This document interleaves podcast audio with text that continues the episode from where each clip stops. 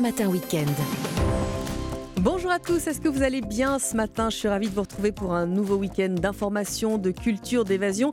Est-ce que vous êtes prêts pour le réveillon? Venez nous dire comment vous fêtez Noël, votre menu. Et puis si vous êtes seul, hein, on vous accompagne pendant les fêtes avec euh, toute l'équipe. Pour l'info, vous le savez, Europe Matin Week-end, c'est un journal toutes les demi-heures et deux invités. À 6h20, la conso, comment les commerçants de Ringis s'adaptent pour des repas de fête sans nous ruiner. Je, reçois Gino Catena, directeur général d'Avigro Ringis. Et puis à 7h10, Adélaïde Bertrand, directrice générale du Secours catholique, euh, sera avec nous pour nous dire euh, ce qu'elle organise pour ceux qui n'ont pas les moyens euh, de fêter Noël pour de multiples raisons. Et puis Vanessa Za, elle nous fait passer la journée à Amboise dans le décompte magique du 24 décembre.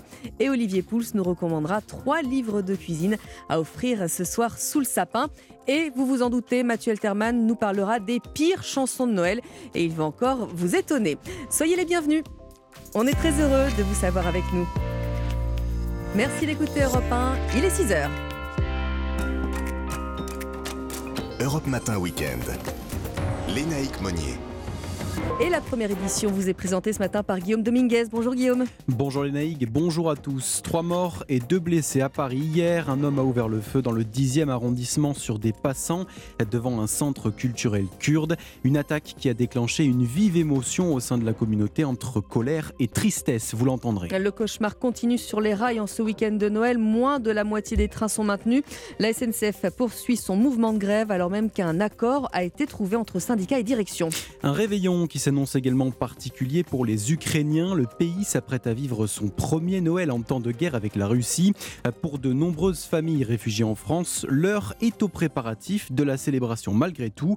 Le reportage de notre correspondant dans le Nord dans un instant. Et puis nous nous rendrons en fin de journal un dernier hommage à Jean-Paul Corbineau, membre du groupe Triane qui s'est éteint la semaine dernière. Les obsèques avaient lieu hier à Nantes. Et puis vous suivrez également les pronostics de Thierry Léger pour le Quintet à Vincennes aujourd'hui. Mais avant cela, une première météo. Bonjour Marlène Duré. Bonjour Lénaïque, bonjour à tous. Alors le temps va rester nuageux et généralement faiblement pluvieux sur la moitié nord, alors qu'une ambiance printanière sera euh, présente dans le sud avec du soleil et puis de la douceur pour tout le monde. Amélioration aussi à noter dans les Alpes, avec seulement la Haute-Savoie qui reste placée en alerte orange simplement pour les crues. Et météo complète juste après le journal.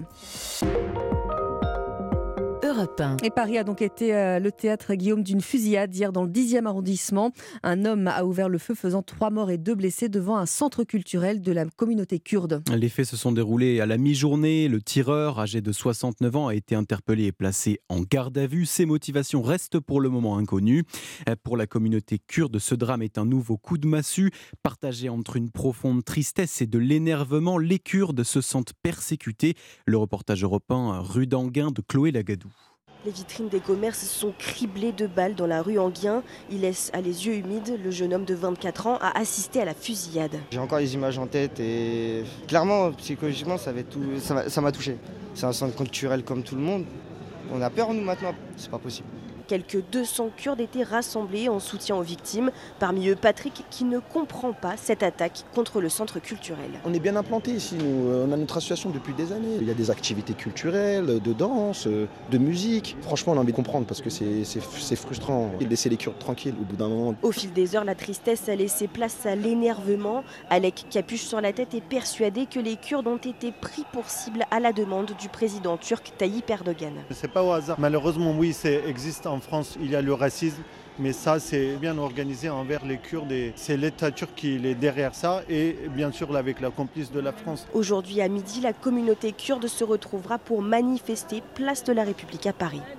Emmanuel Macron a dénoncé de son côté une odieuse attaque dont les Kurdes de France ont été la cible. Dans le reste de l'actualité, la grève à la SNCF, elle a débuté hier, elle se poursuit aujourd'hui et demain, alors même qu'un accord a été trouvé entre la direction et les contrôleurs. Le préavis de grève qui visait le week-end du nouvel, an, du nouvel An a été levé. Bonne nouvelle donc pour les retours de vacances. En revanche, l'accord ne change rien aux perturbations annoncées ce week-end, Baptiste Morin. Oui, il arrive trop tard pour empêcher la grève ce week-end, mais il permet d'éviter le scénario catastrophe d'une grève étendue au week-end prochain, celui du Nouvel An.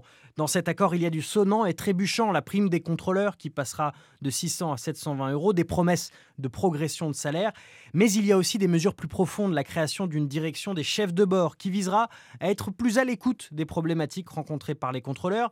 Et puis il y a l'embauche de 200 contrôleurs en 2023, en plus des 350 déjà prévus. Sur ces 200 embauches, 40 seront pour les trains dits sensibles, en grande partie des intercités sur lesquels la présence d'un deuxième chef de bord est nécessaire, souvent pour des problèmes d'incivilité. Un élu syndical qui souhaitait rester anonyme me confiait que les contrôleurs avaient obtenu un très bon accord. C'est bien ce qu'il fallait pour sauver le nouvel an. Voilà, et pour ce qui est des perturbations du week-end, sachez que seulement 2 TGV sur 5 circuleront aujourd'hui et demain. Le réveillon de Noël, c'est donc ce soir et c'est un réveillon un petit peu particulier pour des milliers d'Ukrainiens réfugiés en France qui s'apprêtent à vivre leur premier Noël loin de leurs proches. C'est le cas pour la famille d'Olga qui est hébergée chez Frédéric à Audomé, c'est à côté de Saint-Amand-les-Eaux dans le nord de la France. Maximilien Carlier a suivi les préparatifs avant le réveillon. À côté du sapin, sur la longue tablée, on voit des assiettes en porcelaine, des couverts en argent. Frédéric pose délicatement les verres en cristal. On se retrouvera à 11, donc 6 Ukrainiens à table. Ce sera un Noël très différent euh, en tout point. Avec un mix de plats français et ukrainiens cuisinés par Olga. Nous faisons habituellement des salades pour Noël en Ukraine. On va préparer également un dessert, un gâteau Napoléon. C'est une sorte de millefeuille. Ça va être une découverte euh, culinaire. Ce sera l'occasion vraiment de leur faire goûter des noix de Saint-Jacques à la crème euh, avec une petite fondue de poireaux. Des plats traditionnels, ajoute-t-il. Un Noël particulier pour Olga et sa famille qui ne sont pas retournés en Ukraine depuis le début de la guerre. Même si c'est compliqué, on est tous très contents d'être là, en sécurité. Et nous allons passer, j'en suis sûre, un merveilleux moment. En tout cas, on a réservé un créneau avec le Père Noël euh, qui doit déposer des cadeaux pour les Ukrainiens et pour les Français. Et notamment pour la petite nièce d'Olga, Zlata, 6 ans, qui ne verra pas ses parents pendant les fêtes car mobilisée à Kiev. Un reportage signé Maximilien Carlier. Alors les préparatifs pour le réveillon de Noël normalement sont lancés et se pose la question du vin. Lequel choisir pour accompagner les plats? L'idéal étant de trouver une bonne bouteille sans avoir à zouiner. Oui, et le plus simple dans ce cas, c'est de faire confiance à un professionnel. Et il se trouve que se faire plaisir en restant dans des prix raisonnables, c'est la philosophie de Lénaïque Tevel. Oh bah alors. Il est Lénaïque et non pas Lénaïgue. Il est donc caviste euh, près de Bordeaux. Il est à la tête de la cave Utile en Ville. Et il nous a livré ses bons conseils et sa sélection pour ce Noël 2022. C'est au micro de Stéphane Place. Ça s'appelle Domaine euh, Les Vieux Moulins. Cuvée Les Lochettes, c'est un blanc de Blaye, millésime 2021. C'est rond, c'est gourmand, c'est assez facile à boire. Sur euh, un petit carpaccio de Saint-Jacques euh, ou petit cake de poisson, régalade. On est à 11 euros. Dans votre sélection, bah forcément, vous êtes allé voir aussi du côté des rouges. Viande, Noël. Eh ben moi, je cherche à choisir le médoc de Lucie Mancé. C'est son premier millésime. Elle a 23 ans. Listrac, sans fût de chêne. Jolie proportion de Cabernet Sauvignon pour apporter de l'opulence, de la concentration. Ça sera top. On est à 18 euros. Oh, mais alors, il n'y a que le Bordeaux qui vous intéresse dans la vie? Bah non, en fait, j'aime les vins de partout et je suis un fanatique de Bourgogne. Cependant, la Bourgogne, je peux pas tout le temps me la permettre. Et souvent, pour trouver des pinots noirs, le cépage de Bourgogne euh, là-bas, ben, je m'en vais dans la Loire. Donc là, j'ai choisi la Loire centrale, un Sancerre rouge, travaillant en biodynamie comme les deux autres vins. 100% pinot noir, c'est un vigneron qui s'appelle Vincent Gaudry, en millésime 2020, frais, crayeux, subtilement épicé, quand même structuré. Sur la dinde au marron, euh, c'est à tomber par terre. Combien? 30 euros, euh, ça se ressemble plus à un Bourgogne, quoi. Alors, je ne sais pas ce que vous en pensez, ma chère Lénaïque, mais en ce qui me concerne, je retiens. Mais je suis plutôt le fruit de mer, moi. Sancerre rouge. Ah oui, ok, Alors, donc, ce moi, sera je blanc. resterai plutôt sur du blanc. Ce sera blanc pour C'est mon côté euh, qui vient de l'Ouest.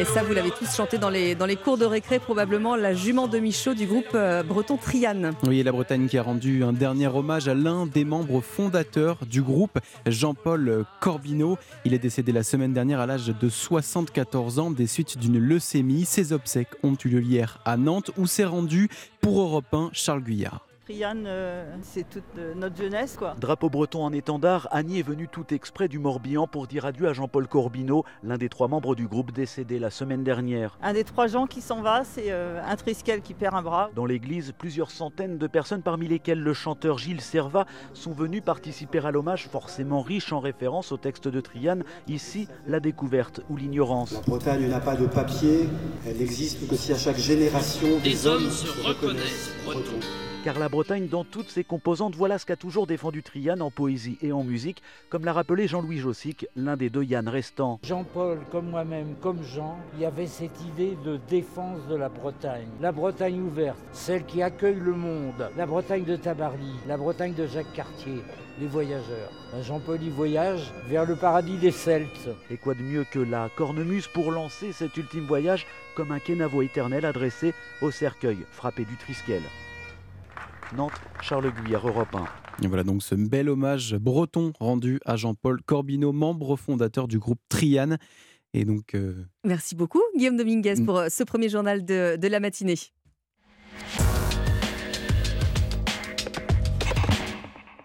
La météo, Marlène Duré, avant d'entendre les pronostics de Thierry Léger, on va se diriger vers euh, les Alpes, ça va mieux. Oui, ça va mieux, Lénaïque. Euh, Déjà, c'est la fin de la vigilance orange pour euh, les deux départements savoyards. On a relevé de bons cumuls de pluie qui ont représenté quand même l'équivalent de 10 à 20 jours de pluie. Alors, elles vont faiblir ce matin et la vigilance orange est simplement réservée à la Haute-Savoie pour des crues.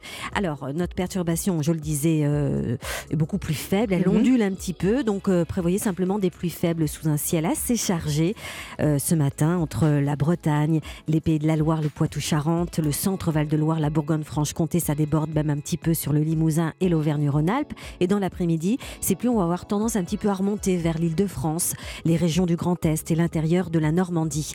En revanche, au sud, bah, c'est c'est presque le, le printemps, j'ai Mhm. envie de dire. Le soleil sera là surtout dans l'après-midi parce qu'on a quand même pas mal de, de nuages ou un, un soleil assez voilé dans la matinée. Mais dans l'après-midi, c'est du soleil. Et puis les températures aussi. Oui, parce assez que c'est c'est Noël au balcon, il fait super doux. Mais oui, il fait super doux comme vous dites. Alors, je peux vous dire que les, les températures sont parfois jusqu'à 12 degrés au-dessus des moyennes de saison, Énorme. ce qui est quand même assez remarquable. Alors on prévoit d'ailleurs euh, ben, 20 degrés. Allez, je commence par la, la, la plus haute, 20 degrés du côté de Toulon, Tarbes, Biarritz. Il fera 18 à, à Bordeaux, à Toulouse, à Nîmes, à Bastia, 15 degrés à Lyon, Limoges, Montluçon et Avignon. Et puis dans le nord, on est plus sur du 12-13 degrés. La mini, on va la trouver du côté euh, du plateau de Langres, 10 degrés, 7 à Chamonix, mais là on commence à monter. hein. Merci beaucoup Marlène, on se retrouve euh, à 6h30. Euh, Bien sûr, à 6h20, c'est la conso hein, sur Europe 1, on sera avec le patron des volailles de Rungis. Il a de très bons conseils. Mais avant cela, il est bien là pour euh, les pronostics. Bonjour Thierry Léger. Bonjour les naïcs, c'est un quintet plus d'un très bon niveau qui nous est proposé cet après-midi sur l'hippodrome de Vincennes, le prix Ténor de Beaune, dont le lauréat bénéficiera d'un ticket d'entrée pour le prochain prix d'Amérique. Et parmi les 13 trotteurs, tous âgés de 5 ans, force est de reconnaître que le Suédois Calgary James, le numéro 11, est certainement le mieux placé pour obtenir cette qualification. Il nous arrive de Suède invaincu en 10 sorties et il a visiblement les qualités requises pour réussir d'emblée à Vincennes et justifier ainsi sa réputation de champion. On lui opposera les numéros 6 Hip Hop au fort, vainqueur avec la manière du prix de Bretagne, l'une des épreuves préparatoires au prix d'Amérique, 5 Orsi Dream, irrésistible lors de ses deux dernières victoires à Vincennes et dont les limites actuelles sont encore inconnues, 4 héros d'armes, programmés de longue date pour cet objectif par son maître entraîneur driver Jean-Michel Bazir, et 13 Onek, l'un des leaders de sa génération, qui sera déféré des quatre pieds pour cette très belle épreuve. Enfin, les numéros 7 Happy Valley, 3 First Blood et 12 Onemeraas compléteront ma sélection. Mon pronostic 11, 6, 5, 4, 13, 7, 3 et 12. Merci beaucoup Thierry Léger et bon réveillon, il est 6h13 sur Europe 1. Europe 1, Bien fait pour vous. Julia Vignali et Mélanie Gomez. Les meilleurs moments de bienfaits pour vous, Mélanie et Julia qui nous chouchoutent hein, du lundi au vendredi. Et au menu ce matin, et si on redécouvrait la lecture, ça tombe bien si vous prenez peut-être le train. Est-ce qu'on lit vraiment moins en 2022, euh, selon, selon vous et surtout selon les études Peut-être Nicolas en premier? En fait, malheureusement, il y a assez peu d'études sur la lecture. Il y en a quelques fois, tous les 2-3 ans. C'est souvent le CNL, le Centre national du livre, qui lance des études comme ça. La dernière fois, c'était plutôt positif, c'est-à-dire qu'on continue à lire correctement. Mhm. Euh, simplement, euh, les libraires en ce moment ont beaucoup de difficultés. Il y a eu une sorte de, d'immense explosion juste après le Covid, après le confinement, à cause des, histoires de click and collect, d'essentiel, machin. On s'est remis à lire aussi parce qu'on avait été confinés. On a fait des stocks. Et en fait, comme on a tous ces stocks, c'est vrai que là, en ce moment, euh, c'est plus compliqué en librairie. Bah oui, mais bon, je dis ça comme ça, comme si j'avais l'explication. On ne sait jamais vraiment, en fait. Mais surtout, moi, ce que je trouve euh, très intéressant, c'est qu'on passe notre temps à dire Oh, les jeunes lisent moins, oh, on lit moins, etc. Sans doute, peut-être, je ne sais pas exactement, parce que je vous dis, on n'a pas beaucoup de chiffres, mais surtout, ce que je sais, c'est qu'avant, on lisait beaucoup, beaucoup moins. Je veux dire, avant, euh, au 19e, à partir du 19e siècle, on a commencé à lire beaucoup, ça s'est démocratisé. Mais déjà, il y avait beaucoup de gens qui ne savaient pas lire. Mmh. Et puis, euh, surtout, on a connu un âge d'or dans les années 60, euh, 50, avec l'apparition du livre de poche, 70, 80. Et là, c'était vraiment une explosion incroyable des chiffres de vente de livres et de, de nombre de lectures. Et ça s'est un peu tassé, oui, avec la concurrence des réseaux sociaux, de Netflix, de ce qu'on veut. Mais c'est pas effectivement. Mais on continue à lire énormément par rapport à ce qu'on bon, a bah, à une époque. Qu'est-ce qu'il en est euh, pour le coup du côté des petits euh, Est-ce que dans, je sais pas, dans votre patientèle, il y a beaucoup de, petits lecteurs, de futurs lecteurs? Qu'est-ce que, Quelle est votre impression aujourd'hui par rapport aux enfants d'il y a, je sais pas, 40 ans? Ben, en tout cas, il y a des chiffres qui sont plus assurés dans le cadre de, de, des plus jeunes. Hein. Il y a des études, par exemple, tous les deux ans qui se mettent en place. Hein. L'étude qui a été évoquée avec le CNL et l'Ipsos, qui euh, renvoie à, une étude sur les jeunes de 7 à 25 ans. Hein. Donc on voit une espèce de mouvement là où les lectures diminuent de plus en plus avec les années. Mais il y a quelques critères qui sont aussi intéressants, à savoir que euh, les lectures diminuent au fur et à mesure des âges, c'est-à-dire que euh, le primaire en particulier, les petites classes, eh ben, les enfants lisent, donc il y a aussi l'impact de l'école hein, qui est très promoteur au niveau de la lecture. Et puis après, au fur et à mesure, eh bien, les enfants lisent de moins en moins, les collégiens lisent de moins en moins, s'ils font des études universitaires, ils lisent de moins en moins. Et à côté de ça, de façon euh, presque similaire, il y a une augmentation notable du côté des livres numériques par exemple, hein, qui sont beaucoup développés dans les dix dernières années. Hein. et on a l'impression qu'il y a là euh, euh, quelque chose qui est en train de se déséquilibrer dans ce rapport à la lecture. Lire des histoires à son enfant le soir avant, avant de se coucher, c'est une habitude pour de, nombreux parents, mais est-ce que ça a vraiment un intérêt pédagogique ou même médical pour les petits? Ce rituel, est-ce qu'il est vraiment important de le faire perdurer? Ben, il existe depuis un moment en tout cas, hein, donc mm. euh, on peut imaginer qu'il a montré ses effets. Euh, moi j'aime bien les histoires pour éveiller plutôt que les histoires pour endormir. Ça veut dire que le, on peut imaginer aussi que la littérature de jeunesse, elle a d'autres composantes, euh, d'autres effets que, simplement être là pour euh, la question de la séparation, la nuit, euh, le sommeil, se séparer, c'est toujours des moments un peu angoissants. Mhm. Et on peut imaginer que les livres ont là aussi un effet majeur pour les parents qui mhm. les lisent. Peut-être que ça a un effet euh, beaucoup plus apaisant par rapport à la séparation de la nuit pour le parent plutôt ah que pour l'enfant. vous dites que les livres de littérature jeunesse s'adressent bien évidemment aux enfants, mais aussi à leurs parents. Il faut peut-être nous expliquer, parce que moi je vous avoue qu'il y a eu une longue période choupi à la maison, par exemple, et c'était pas mon préféré. Je crois que le, pour, les enfants, ce qui est important, c'est de, de s'y retrouver dans le lien. Et c'est ça la, question vraiment majeure de, de la littérature à l'adresse des plus jeunes, c'est que ça se passe à deux. C'est jamais une histoire singulière où on se retrouve seul avec son livre. Hein. On imaginerait un bébé seul avec son biberon. Donc c'est pas ça. Il y a quelqu'un qui accompagne le livre. Et, ça, c'est vraiment ce qui fait euh, le, le, sel de cette rencontre-là. C'est-à-dire que vous amenez le livre, mais vous amenez votre personne en mmh. même temps. C'est-à-dire qu'il y a beaucoup plus que le livre dans cette rencontre-là. Et c'est ce que les enfants redemandent après, quand ils grandissent aussi. Hein. Ils vous redemandent à vous. Hein. On a parlé tout à l'heure du rôle des parents, mais est-ce que l'école n'aurait pas aussi son rôle à jouer pour faire de nos enfants des lecteurs? Quand on voit euh, parfois certaines lectures imposées, franchement, ça pose question. Il y a des trucs, c'est une punition, quoi. Oui, et dans le même temps, c'est aussi parfois les seuls lieux où les enfants peuvent rencontrer des livres. Euh, des professeurs des écoles qui vont euh, les intéresser aux lectures et des moments où des choix vont pouvoir se faire. Après, il y a tout un cadre. Depuis très longtemps, la littérature a toujours été en lien avec l'éducation, hein, et en particulier quand il s'adressait aux enfants, hein, puisque le premier modèle, c'était il fallait plaire et éduquer. Hein. Euh, c'est La Fontaine qui disait ça de ses fables. Et euh, euh, cette idée que, euh, en fait, il faut séduire l'enfant, l'amuser pour pouvoir lui apprendre des choses plus facilement. À partir de quel âge on peut initier un enfant à la lecture? Est-ce que même bébé, on peut les mettre devant un livre? Et peut-être même un petit peu avant. Ah oui? Dans le ventre? On peut imaginer qu'on puisse lire des choses au ventre rebondissant des mamans. hein. Mhm. On peut imaginer de toute façon que les enfants ont déjà tout leur appareil auditif, euh, modèle à penser, etc. 4-6 mois de grossesse. Donc pourquoi ne pas lire euh, À haute voix, du coup? Bien sûr, à haute voix. Question en cette période de fête, de fin d'année, euh, Nicolas. Si j'ai une amie qui. Parce qu'on peut faire passer des messages et on peut offrir des Mmh. livres aussi. Imaginons, j'ai, je sais pas, euh, une amie qui vient de se faire larguer ou euh, un collègue très stressé là pendant ses fêtes. Qu'est-ce que je lui offre à part votre bouquin à vous, évidemment? Euh, moi, le bouquin que j'offre le plus, j'en Ouais. ai toujours cinq chez moi dans mon entrée que je donne aux copains qui passent, comme les grands-parents donnent des friandises avant de partir. C'est David Thomas, La patience des buffles sous la pluie. C'est un recueil de micro-fiction.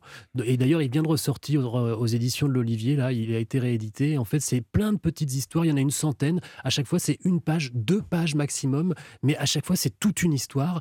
Et en fait, le livre, ça couvre quasiment tous les domaines de la vie. Bien fait pour vous, du lundi au vendredi sur Europe 1, de 11h à midi ou quand vous le souhaitez, évidemment en podcast. 6h19 sur Europe 1, le journal permanent Guillaume Dominguez. La grève de la SNCF se poursuit encore aujourd'hui et demain, alors même qu'un accord a été trouvé entre la direction et les contrôleurs. Le préavis de grève qui visait le week-end prochain, lui, est levé. Bonne nouvelle donc pour les retours de vacances. En revanche, l'accord ne change rien aux perturbations annoncées pour ce week-end. Sachez que seulement 2 TGV sur 5 circuleront aujourd'hui et demain. Trois personnes ont été tuées par balle et trois autres blessées dans le 10e arrondissement de Paris. Hier, à la mi-journée, un homme de 69 ans a tiré sur des passants devant un centre culturel de la communauté kurde. Arrêté et placé en garde à vue, ses motivations restent pour le moment inconnues. Emmanuel Macron salue l'engagement sans faille des professionnels de la pédiatrie. Le chef de l'État a tenu à, les recevoir pour leur témoigner sa reconnaissance, notamment pendant cette épidémie de bronchiolite aiguë, a expliqué l'Élysée après une rencontre de plus d'une heure organisée hier avec une délégation de soignants. En présence du ministre de la Santé François Braun, Emmanuel Macron a réitéré son soutien et sa volonté de poursuivre dès la rentrée les réformes structurantes de l'hôpital euh, et pour l'hôpital et pour les soignants. En rugby, le Boxing Day était placé sous le signe de derby. Euh, Cette journée spéciale du championnat de top 14 qui tombe chaque année le week-end de Noël a vu Toulouse s'imposer face à Castres dans la douleur, victoire 22 à 18. Pas de chance en revanche pour La Rochelle qui s'incline face à Bordeaux-Bègle 12 à 8 et met ainsi un terme à sa série de victoires en derby, 6 séries consécutives. Merci Guillaume, à tout à l'heure. Vous restez bien avec nous, il est 6h21 sur Europe 1. Dans un instant, euh, la conso, je reçois Gino Catena, directeur général d'Avigro Ringis. On va voir comment les commerçants s'adaptent pour des repas de fête sans ruiner. Et tendez bien l'oreille si, vous- si vous n'avez pas encore fait toutes vos courses pour le réveillon de ce soir. À tout de suite.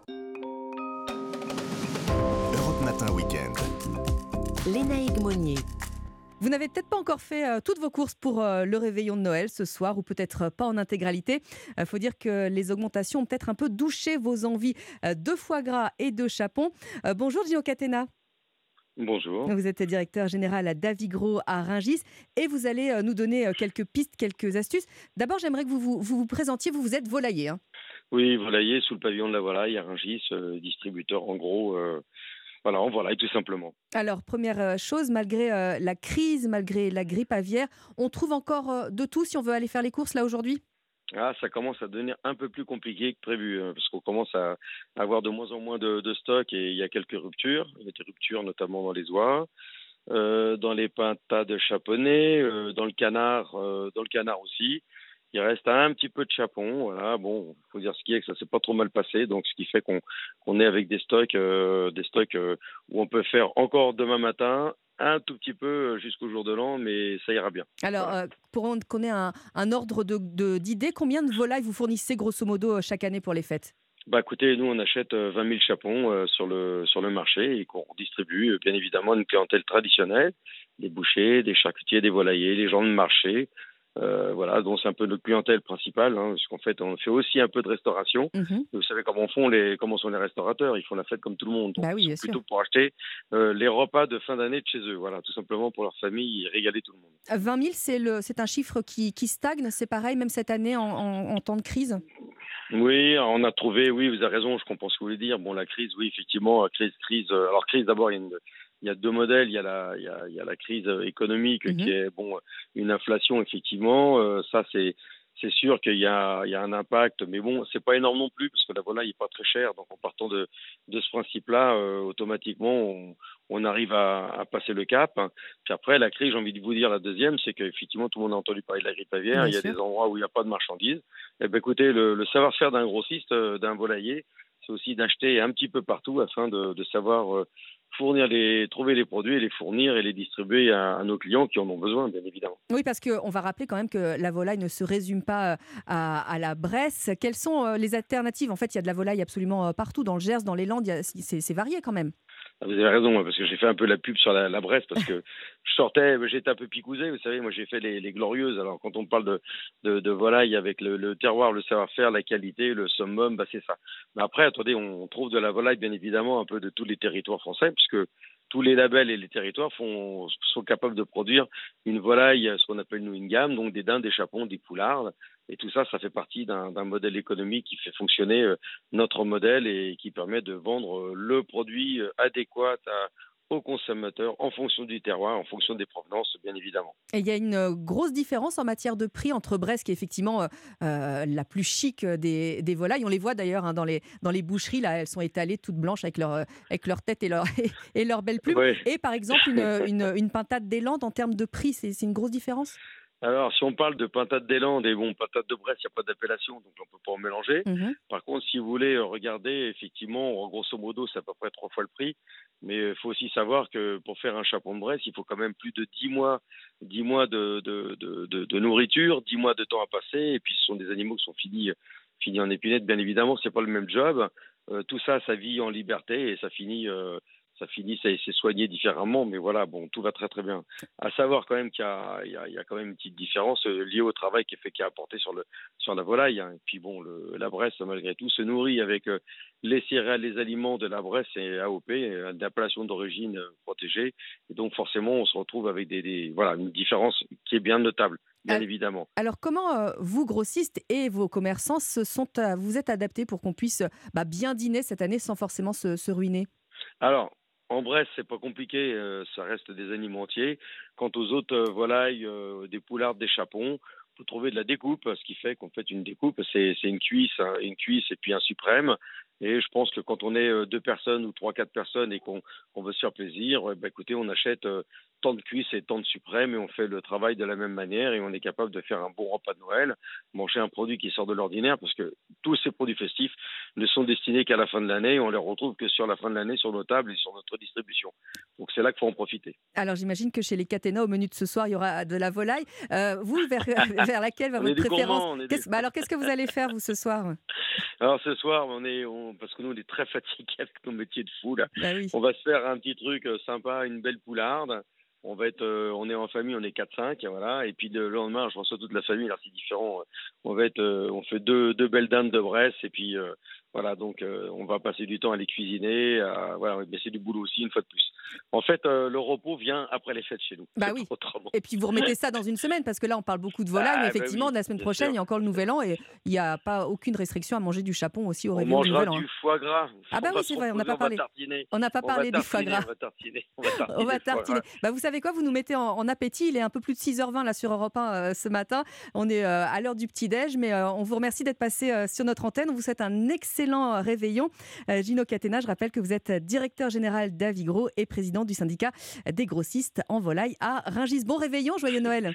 Merci beaucoup. Merci Merci, à de vous. votre interview, c'est gentil. Au revoir, au plaisir. Et c'est Jacques Dutronc qui vous réveille ce matin sur Europe 1. Jacques Dutronc auquel euh, Stéphanie Loire réserve l'une de ses émissions iconiques et de retour. C'est tout le week-end autour du clan Dutronc à partir de 16h aujourd'hui et demain. Il est 6h30. Europe Matin Week-end. Lénaïque Monnier. Merci de nous rejoindre. Bon courage si vous allez travailler. Vous vous apprêtez à préparer un long, long dîner. Il est l'heure d'un nouveau journal avec Clément Barguin. Bonjour Clément. Bonjour les naïcs, bonjour à tous. La communauté kurde oscille entre émotion et colère après la fusillade mortelle qui a fait euh, trois morts hier dans le 10e arrondissement de Paris. Il y aura du bleu sur la route hein, ce week-end de Noël. Les contrôles routiers sont renforcés. Téléphone au volant, alcoolémie, vitesse. Les forces de l'ordre nous feront pas de cadeaux. Et puis foie gras, fromage, bûche de Noël, tout augmente. Le panier moyen pour les fêtes est passé de 93 à 107 euros en un an. Au programme de la prochaine demi-heure, drôle d'endroit pour une rencontre, Naïma Bencheman donne rendez-vous au groupe LG devant le lycée Jean de la Fontaine où elles se sont rencontrées toutes petites. On prendra aussi la direction d'Amboise pour le décompte magique de ce 24 décembre.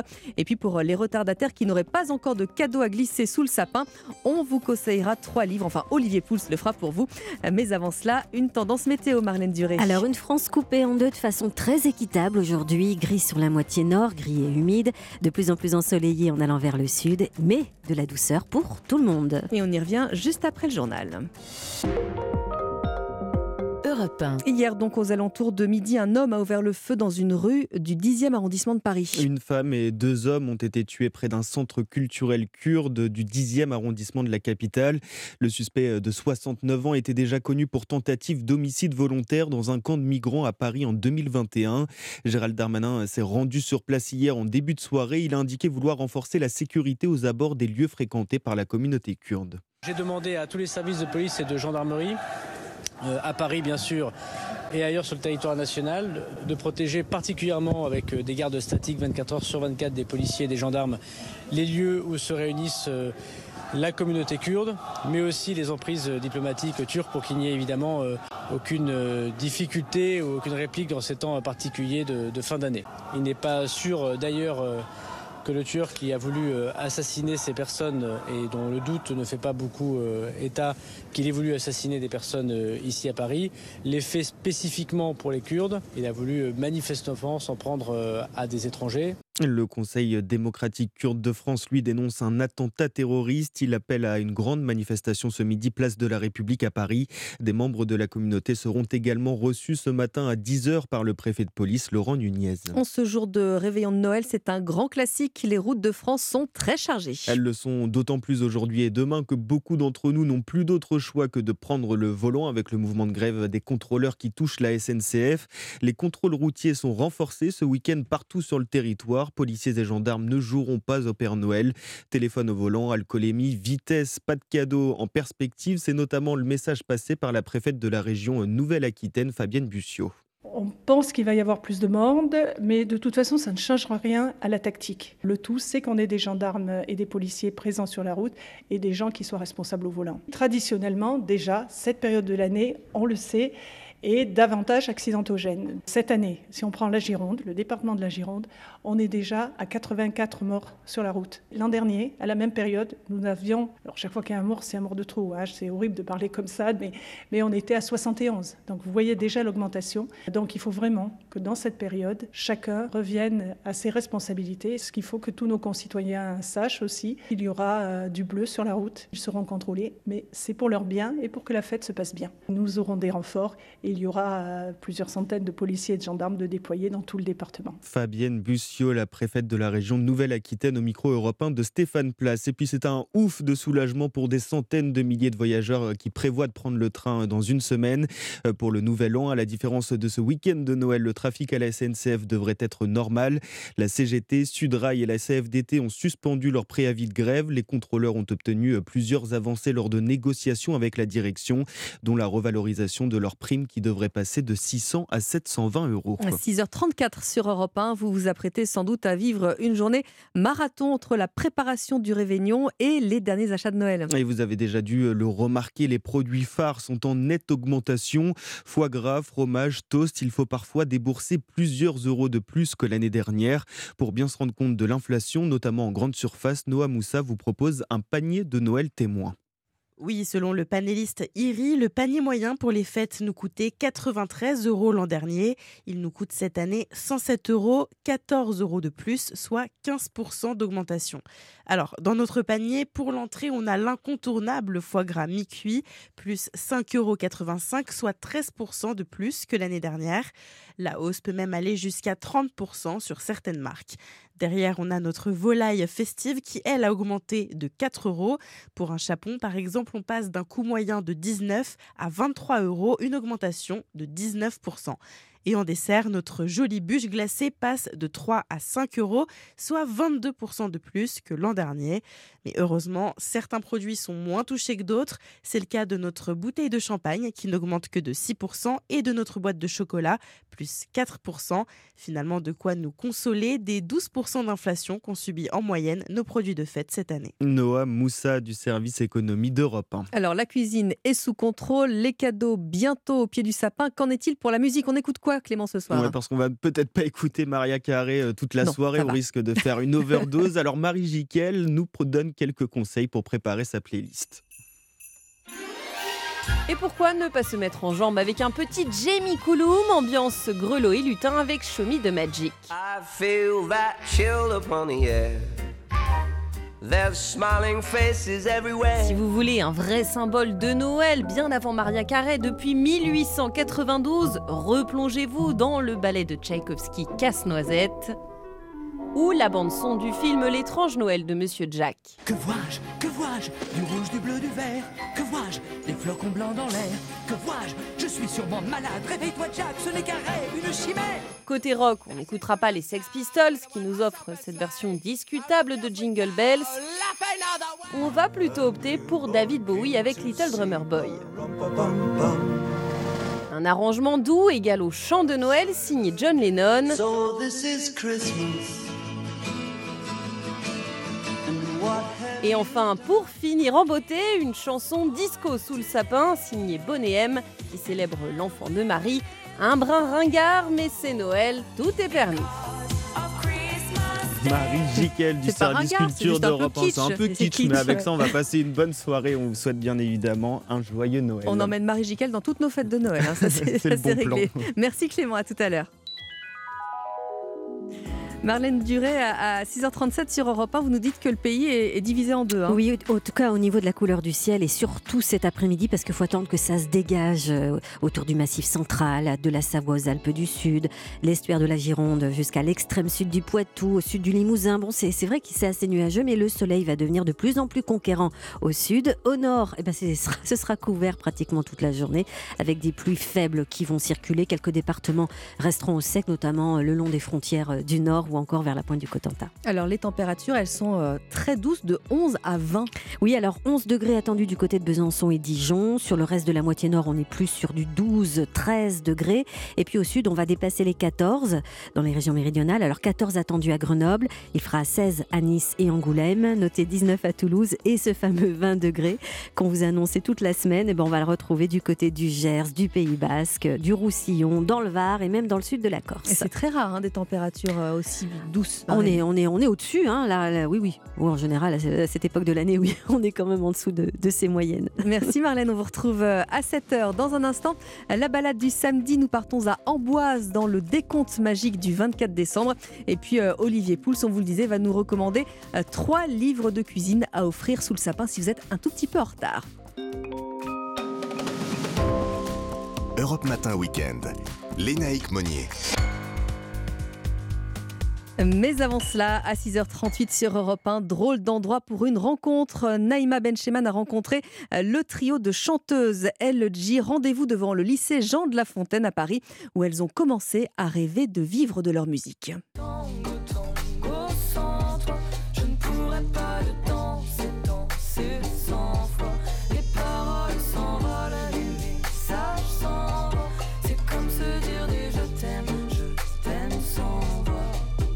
Bonjour Elodie, bonjour, Ju- bonjour Juliette. Salut. Bonjour Elisa et bonjour Lucie. Salut. Salut. Alors à vous trois, vous formez le trio LEJ, les lettres LEJ, l'initiale de chacun de vos trois prénoms. Est-ce que en préambule, vous pourriez m'expliquer votre fonction dans le groupe? Juliette. Euh, je suis violoncelliste dans le groupe. Elisa. Euh, moi, je suis chanteuse. Et Lucie. moi, Lucie, je suis chanteuse aussi. Fin des humeurs indécises. Viens, on se lève, on essaie.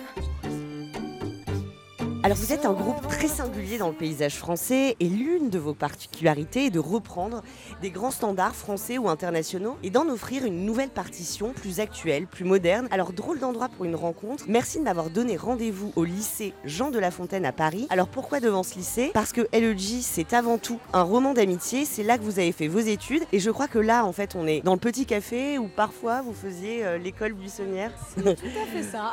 Elisa. Sur- surtout Elisa.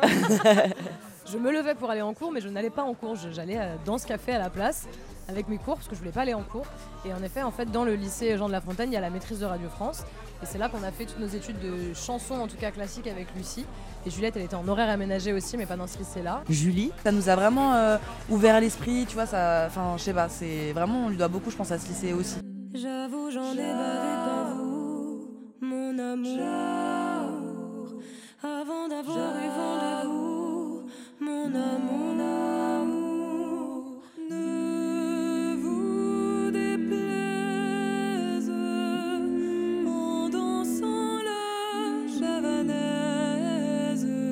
Alors Noël approche. Noël c'est d'abord le partage avec les gens qu'on aime, où on s'offre des moments un peu hors du temps, et puis où on prend aussi euh, le temps d'écouter des musiques qui nous font du bien. Et comme un cadeau à votre public, vous venez de sortir volume 2, alors le titre est très sobre, un album de reprises de grandes chansons françaises. La Javanaise, Mistral gagnant, Que reste-t-il de nos amours? Autant de titres qui en réalité ont bercé votre enfance. Quelque part, cet opus volume 2, c'est aussi un peu un cadeau de Noël à vos parents qui vous ont élevé dans une atmosphère très mélomane.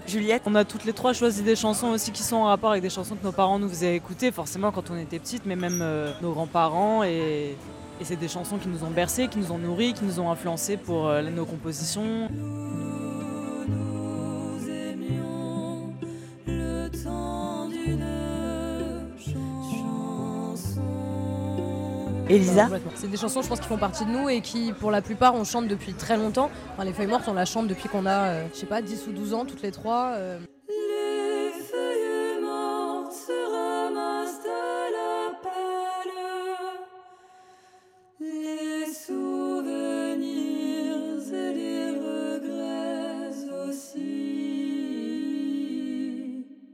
Mon amant de Saint-Jean, on allait la chanter dans des maisons de retraite quand on était petite. Euh, C'est des chansons qui font partie de notre ADN et comme l'a dit, très bien dit Juliette, c'est des chansons, je pense, qui nous inspirent tous les jours. En fait, c'était aussi l'occasion avec cet album de réunir un peu les générations, peut-être de faire découvrir aux plus jeunes des chansons qu'ils connaissent pas et Absolument. de faire redécouvrir aux générations qui sont plus âgées que nous euh, des chansons qu'ils connaissent déjà, mais D'une manière voilà, différente. d'une manière différente. Et puis en plus, c'est quand même que des chansons d'amour et en ce moment, on en a besoin. Oui. Surtout à Noël. Euh, Exactement. La foule sentimentale.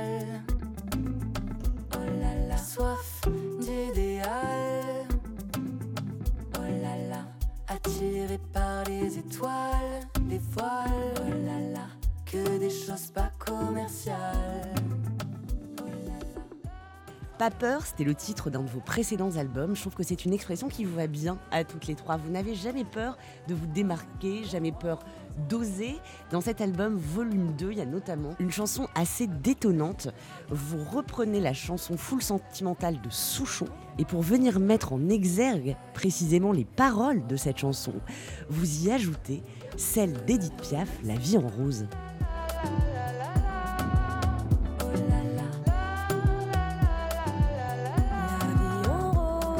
Bah, c'est le des compliments, hein, en vrai, parce que non, parce que c'est vrai que même. Bah c'est quand- Noël, on se fait plaisir. C'est vrai que même nous, quand on les, quand on les a enregistrés, quand on les a reprises et qu'on les a chantées, on redécouvre quelque part aussi les textes des chansons. Et c'est complètement vrai. Enfin, il y a plein de chansons de, de cet album euh, où en les chantant, euh, je me disais, mais c'est vraiment incroyable ce qu'il racontait. En fait, c'est vraiment incroyable. Et surtout, on a le temps de profiter de ce texte-là et on a le temps de l'écouter et de l'entendre. Aujourd'hui, les chansons, elles font 2 minutes 30, 3 minutes grand maximum. Oui, c'est vrai que Là, vous, on- vous faites des versions très longues, comme à l'époque un peu. Y, y a on prend le temps, en fait. voilà, Il y en a certaines qu'on a raccourci un petit peu, mais pour la majorité, on a gardé les versions originales assez longues et en fait, ça- c'est un plaisir fou Ouais. de, de C'est redécouvrir. vrai qu'aujourd'hui tout est beaucoup ça. plus court, Ouais. beaucoup plus rapide. éphémère Ouais, et, et c'est vrai que c'est intéressant d'être hors du temps en fait. Exactement. Je voudrais du soleil vert, des dentelles et des théières, des photos de bord de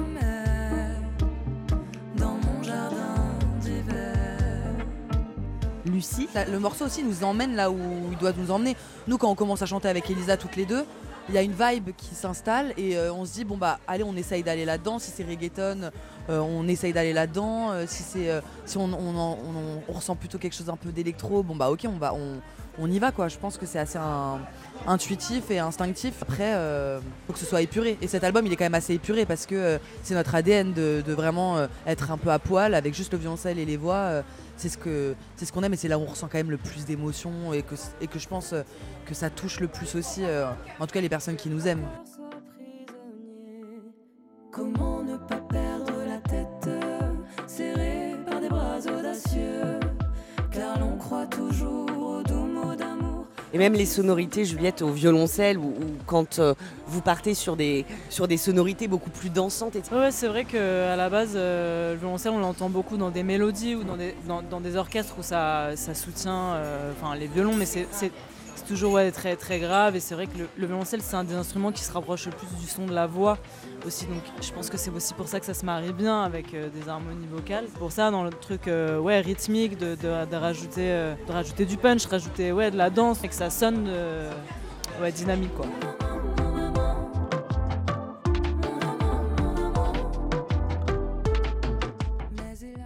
J'ai envie de vous demander quel est votre souvenir le plus marquant de Noël, Lucie? En tout cas, un souvenir de toutes les trois à Noël parce Ouais. qu'on en a quand même passé un. Ça, à c'est l'île cool. Maurice. On était là, on était loin de nos familles, on était quand même toutes les trois et c'était l'île Maurice. C'était un peu une famille quand même, toutes les trois, non? Bien sûr, mais Je me euh, souviens qu'on a ouais, nos valises pesaient lourd parce qu'on avait toutes, on s'était toutes pris des cadeaux hyper en amont, alors qu'on était resté, je sais plus, une semaine ou dix jours euh, justement. euh. Mais ouais, c'était un Noël marrant en plus parce qu'un Noël où il faisait 30 degrés, on était à la plage, enfin c'était, euh, c'était vraiment atypique quoi. La bohème, ça voulait dire on est heureux. La bohème, la bohème, nous ne mangions. Merci de ce drôle d'endroit pour une rencontre. Merci de vos reprises de musique tout en belle nostalgie. Est-ce que pour nous faire un cadeau de Noël pour les auditeurs d'Europe 1, vous accepteriez qu'on se quitte en musique? Je vous parle d'un temps que les moins de 20 ans ne peuvent pas connaître. Montmartre en ce temps-là, accrocher ses lilas jusque sous nos fenêtres. cylindres garnis qui nous servaient de nid, ne payait pas de mine. C'est là qu'on s'est connus, moi qui criais famine et toi qui posais nu. La bohème, la bohème, ça voulait dire qu'on est heureux. La bohème, la bohème, nous ne mangeons qu'un jour sur deux. Merci. Merci beaucoup. Un drôle d'endroit pour une rencontre. Naïma Bencheman, que vous- vous retrouvez tous les samedis matins euh, sur Europe 1 à samedi à 7h20 et à retrouver évidemment quand vous le souhaitez euh, sur europe1.fr et sur nos podcasts. Europe Matin Weekend. Léna Egmonier. À 6h48 sur Europe 1, on vous souhaite un excellent réveil et bon courage pour euh, le réveillon. Si vous êtes seul, nous, on est là avec vous aujourd'hui et demain, bien sûr. Le journal permanent, Clément Barguin. Après le choc, le temps du recueillement, la communauté kurde doit se rassembler à midi, place de la République à Paris, à l'appel du Conseil démocratique kurde en France. Le porte-parole de, de ce dernier attend des autorités françaises que toute la lumière soit faite sur cette fusillade qui a fait trois morts dans le 10e arrondissement de la capitale hier. Déjà connu pour deux tentatives d'homicide, le suspect a été interpellé et placé en garde à vue. Les voyageurs seront épargnés par les grèves pour le passage à la nouvelle année. La direction de la SNCF et les syndicats sont parvenus à trouver un accord. Les préavis de grève pour le week-end prochain sont levés, mais cet accord ne change rien aux perturbations attendues ce week-end. Un TGV sur deux circule sur les axes nord et atlantique, 3 sur 5 pour les axes sud et sud-est. Les États-Unis et le Canada frappés par une tempête historique, chute de neige, rafales glacées. Les températures descendent jusqu'à moins 48 degrés par endroit. Presque un million et demi de foyers américains sont privés d'électricité. Des milliers de vols sont annulés. Les autorités appellent à la plus grande prudence. Et puis, euh, pas de pause de Noël pour le rugby. Le Racing 92 affronte le Stade français pour cette 13e journée de top 14. Coup d'envoi à 15h. Les Racingmen vont tenter de conserver leur place de dauphin du Stade toulousain. Merci Clément, à tout à l'heure. Il est 6h49 sur Europe 1 et dans un instant, eh bien, on file en direction d'Amboise dans le décompte magique du 24 décembre. Et puis si vous n'avez pas encore fait tous vos paquets de Noël, Olivier Pouls vous recommandera trois beaux livres de cuisine à mettre sous le sapin ce soir. À tout de suite. Europe Matin Week-end. Lénaïque Monnier. La balade du samedi, même pendant les vacances. Vanessa Za, Olivier Pouls, bonjour. Bonjour à tous. Alors avant les festivités, avant les agapes du Oh. réveillon de ce soir, on va fêter Noël au château en Touraine, évidemment, Vanessa. Ouais, pour la sixième édition de Noël au château. Euh, une fois de plus, très réussi, inventive, historique, à sept châteaux en fait. Euh, mais comme c'est la veille de Noël, Mm. euh, j'avais envie vraiment de faire un focus sur l'un d'entre eux, c'est le château d'Amboise. Alors pourquoi Parce que c'est le château de l'enfance. Écoutez Samuel Bourwalder du château royal d'Amboise. Le château d'Amboise à la Renaissance était un lieu qui était réputé sûr et saint et donc euh, dans lequel était élevé, c'était une espèce de pouponnière des rois. hein, les, les enfants royaux étaient gardés là en espérant les garder à la fois en sécurité et en, bonne santé. Donc c'est aussi ce fil-là qu'on tire, nous, quand on essaye de faire le parallèle entre les, ben, les petits-enfants qui peuvent visiter avec leur famille le château aujourd'hui. Ben, ça leur permet de se- aussi de se projeter dans ce que pouvait être euh, ben, l'enfance de leurs alter-ego de la Renaissance. Bon, alter ego, on s'entend Mhm. parce qu'on est quand même sur l'enfance des rois de France, hein, des petits princes. Euh, Charles VIII, François Ier, hein, pour les plus euh, célèbres. Donc vous avez compris, hein, il y, a- Bien sûr. il y a aussi la sœur François Ier. Je ne vais pas tous vous les citer, mais voilà, ils sont tous passés donc par le château d'Amboise. Et cette on époque. imagine évidemment que ce Noël au château d'Amboise, bah, il est thématisé autour de l'enfance. Eh hein, ben si oui, chaque bien année, voilà, c'est les Noëls d'enfance. Et cette année, c'est assez original. Moi, j'aime bien. On va se replonger dans notre enfance. On est dans cette journée du 24, du temps qui passe ou qui ne passe pas. On trouve long de temps en temps. On attend, on est impatient. Exactement. Il- arrive quand, le Papa Noël ouais, mais c'est important d'avoir de l'attente encore aujourd'hui. Donc, ils jouent sur la notion du temps. Et donc, ils ont imaginé un parcours original, égrené de salle en salle les dernières heures avant les 12 coups donc de minuit. Donc on va commencer à peu près vers 16h dans la, dans la salle des gardes, qui est la première salle du château, euh, avec euh, les préparatifs du repas. Et puis comme ça, de salle en salle, 17h, 18h, 19h, et on va aller jusqu'à 23h55. Comme ça, on va égrener toutes les salles. Et puis dans chaque salle, on va essayer d'instaurer une atmosphère qui va être en lien avec ce dont il est propos. Donc vous voyez, par exemple, on a un arbre à vœux dans la, dans la salle des tambourineurs. Donc là, on est sur l'heure de l'espoir. hein. Il, il doit être 19h, si je dis pas de bêtises. Donc là, on rêve à ce futur cadeau, on rêve aussi à ce que peut être le- la journée de Noël. Et donc, on va proposer, par exemple, aux gens de rédiger des petits vœux et de les accrocher Génial. dans cet arbre gigantesque qui est dans la salle. Alors, les petits vœux, vous en avez Ouais. aussi, j'imagine. Ouais, hein ça Des infuse, petits on commence à y penser Ouais, un hein. petit peu. Mais Vous aviez secret, droit hein, à vos cadeaux le 24 au soir ou il fallait attendre le Ah, 25 non, au le, matin ah, le 24, 25. Ah, mais c'est ça, mais on est 24 vraiment dans l'attente. hein. On dort pas, on dort pas de la nuit. Bon, vous avez compris, c'est poétique. mais J'aime bien aussi euh, le livre gigantesque installé dans la chambre du roi. Ça, c'est pour le coucher des enfants. Euh, Il y a la salle de la garde-robe qui est mise au noir avec des portraits de tous ces citoyens de minuit qui habitent les rêves des, des enfants. Donc, il y a le hibou, euh, il y a les reines du Père Noël, il y a le Grinch Ah bah oui. aussi. Alors, pour ceux justement qui sont fans absolus du Grinch, je vous invite à continuer l'aventure euh, à la Cité Royale de Loche, qui fait aussi Mhm. partie donc de Noël au château. Et donc chaque année, euh, eux, ils remettent au goût du jour des contes populaires. Et cette année, c'est le Grinch, la créature créée donc par le docteur Seuss. Et dans son livre, hein, vous le connaissez, hein, le grincheux qui voulait euh, gâcher Noël. Bah oui. Et alors là, le conte est revisité euh, tout au long d'un parcours interactif, sonore. Il y a même des extraits musicaux. Hello. Come on in. I'll show you around. Oh, okay. C'est le film, ça. Ouais, voilà, l'intégralité du Grinch, donc de Dr. Seuss, au film de Scott Mosier et Yarrow Cheney. Alors, même si on n'est pas fan de Noël comme euh, le Grinch, on sait qu'il va quand même falloir faire quelques petits cadeaux. Au secours, Olivier, pas de recette aujourd'hui, mais peut-être des conseils Oui, euh, des pour idées euh, des idées surtout. De dernière mais minute. il est temps, hein, parce que ça avez quelques fait heures. tous là, vos hein. cadeaux? Ah bah Ouais, pas du ouais, tout. ouais, si, si. Ah, vous- ah, mais vous êtes... euh, On est le 24. Hein. Ah oui, mais Ah bah bah, moi, vous moi, avez non. encore le temps Je suis désolée. J'étais plongée dans le boulot, euh, j'ai pas géré. Eh ben, courez euh, dans une librairie et offrez un beau livre, alors de cuisine ou de choses qui sont en relation Alors. avec la cuisine. J'ai trois propositions pour note. vous euh, ce matin. Alors tout d'abord, un truc assez amusant, ça s'appelle l'Atlas Obscura de la gastronomie. Atlas Euh, Obscura, top à chaque chez, fois. Chez Mm. Marabout. Alors, c'est les 1000 plus grandes curiosités culinaires du monde. Ah. Ce ne sont pas vraiment des recettes, encore que il y a des choses un peu étonnantes, comme une recette islandaise dans laquelle on coupait un porcelet en deux et on coupait une, une dinde en deux et on les, on les, on les, on les recollait, on les fusionnait, mais Oula. avec l'arrière de la dinde sur euh, l'avant du cochon. Ouais, c'est un truc un peu, un truc un peu spécial. Non, mais voilà. Alors, on apprend qu'il y a un marché aux truffes dans le désert du Koweït, par exemple. Non. Bah oui, je vous garantis. J'adore. Oui, il y a une école où pour apprendre le, le, le, le- le- le piment. Euh, voilà, c'est toutes des anecdotes, des histoires, Ah, des chouette. recettes autour euh, de la cuisine et de ses bizarreries. Atlas Obscura de la gastronomie, euh, c'est chez Marabout.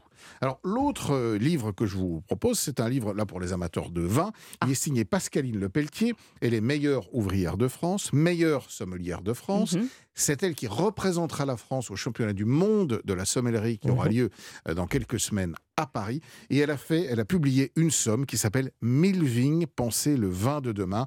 Alors, vous avez toutes les réponses à toutes les questions que vous pouvez vous poser sur l'œnologie, le terroir, ce que c'est, la vinification, et puis surtout une projection sur ce que peut être le vin de demain. Des apprentissages évidemment pour déguster, pour comprendre le climat. Bref, c'est une encyclopédie indispensable pour répondre à Avec toutes les questions lire, hein. voilà, que Ouais. vous vous posez sur Et le pour tous vin. les publics, en C'est hein. chez Ouais. Hachette, Mille vignes, pensez le vin de demain, signé Pascaline Lepetier. Et puis un petit dernier, et clin d'œil à, Ah, à bah mon oui. ami Laurent Mariotte, chez qui je Eh ben, serai bien tout à l'heure bah, à, évidemment. 11h pour la table des bons vivants. le, le dîner de ce soir. Et Voilà, il sort la cuisine française pour tous cette année. Ce sont tous les grands plats de la cuisine française qui sont simplifiés. Vous savez pas Ah, comment faire une ça. blanquette, un bœuf Ah ben, bourguignon. il est dans ma cuisine, moi. hein. Non, non. Ah ben non, Ah il, ben, il il- me il- sert. il est fantastique. Le, le poulet rôti du dimanche, le croque-monsieur, les pommes d'arfin. Bref, toutes ces recettes Mm. que parfois on a un petit peu de mal à appréhender parce qu'on en a peur. Bah oui, oui, c'est ça, on ben pas. ce sont des versions euh, simplifiées. La cuisine française pour tous, les grands classiques à la maison de l'ami Laurent Mariotte. C'est chez Solar. Et on va mettre euh, les photos sur notre page Facebook, et sur les réseaux sociaux évidemment euh, pour que vous puissiez aller euh, jeter un œil. Mais dépêchez-vous, hein, les magasins ça ferme à Oui, 19h. oui, on se donc euh, après, euh, après il faut préparer euh, le dîner. Bon réveillon à tous Tenez, les deux. Bon réveillon. Merci beaucoup. Joyeux Noël. Demain on cuisinera les restes, Olivier. Noël. Joyeux À Noël. tous. Les infos arrivent. Merci de nous avoir choisis ce matin pour euh, vous informer. Il est 7h. Europe Matin Weekend. Lénaïque Monnier.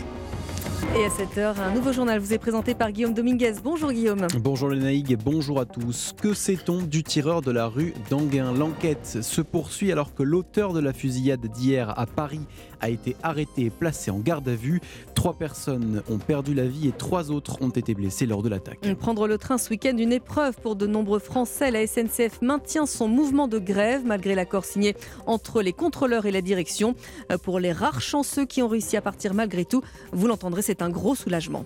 Et en parlant de chanceux, nous vous parlerons dans ce journal des Français qui passent le réveillon sur les plages de Martinique. Reportage de notre correspondant sur place dans ce journal. Et après cette édition, nous continuerons à parler des fêtes avec Adélaïde Bertrand, directrice générale du Secours catholique. Elle va nous parler du réveillon organisé en faveur des personnes les plus précaires.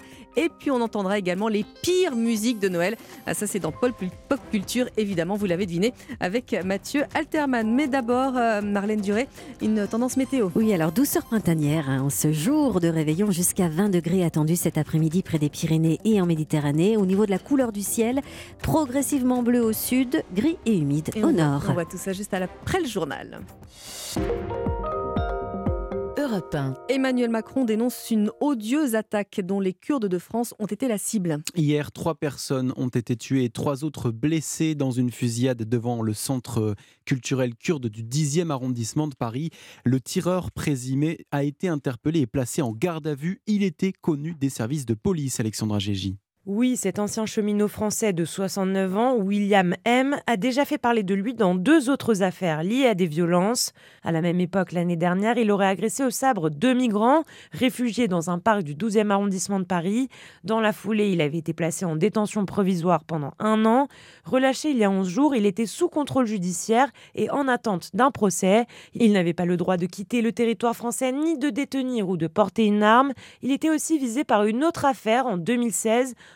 encore une fois pour des violences avec armes, mais condamné par le tribunal de Bobigny, il avait fait appel. Le suspect était aussi tireur dans un club de sport et avait déclaré de nombreuses armes. C'était un fou, un taiseur enfermé selon son père. Le domicile du suspect, situé à 1,5 km de la fusillade, a fait l'objet d'une longue perquisition. Et à l'étranger, le chancelier allemand Olaf Scholz a qualifié la fusillade d'acte horrible. Le chef de la diplomatie américaine, Anthony Blinken, a présenté de son côté ses plus sincères sincères condoléances. Guillaume, c'est une bonne nouvelle pour le retour des vacances. hein. Le week-end du Nouvel An échappe à la grève. Malheureusement, ce n'est pas le cas en ce week-end de Noël. Oui, la grève de la SNCF est maintenue aujourd'hui et demain. Des perturbations sont à prévoir sur les TGV. Soulagement tout de même pour ceux qui ont réussi à prendre le train. Le reportage Gare Montparnasse de Nina Droff. Malgré les grèves, la gare grouille de passagers chargés de valises et de grands sacs de cadeaux. Après beaucoup d'angoisse, Marina est soulagée de pouvoir partir. On va à Lorient, en Bretagne. Tout va bien pour le moment. On a eu le stress 4 jours avant, mais, euh, mais là, après, on a eu le, mail comme quoi le- les trains étaient bien annoncés. Et puis voilà, donc euh, non, finalement, c'est des bonnes surprises. Même soulagement pour Yanis qui a retrouvé un train in extremis après une annulation, mais seulement après de longues heures de recherche. Là, je passais en revue les voitures de location, Blablacar. J'ai dit qu'il y avait deux trains pour échanger le billet et ils me disaient que tout était complet.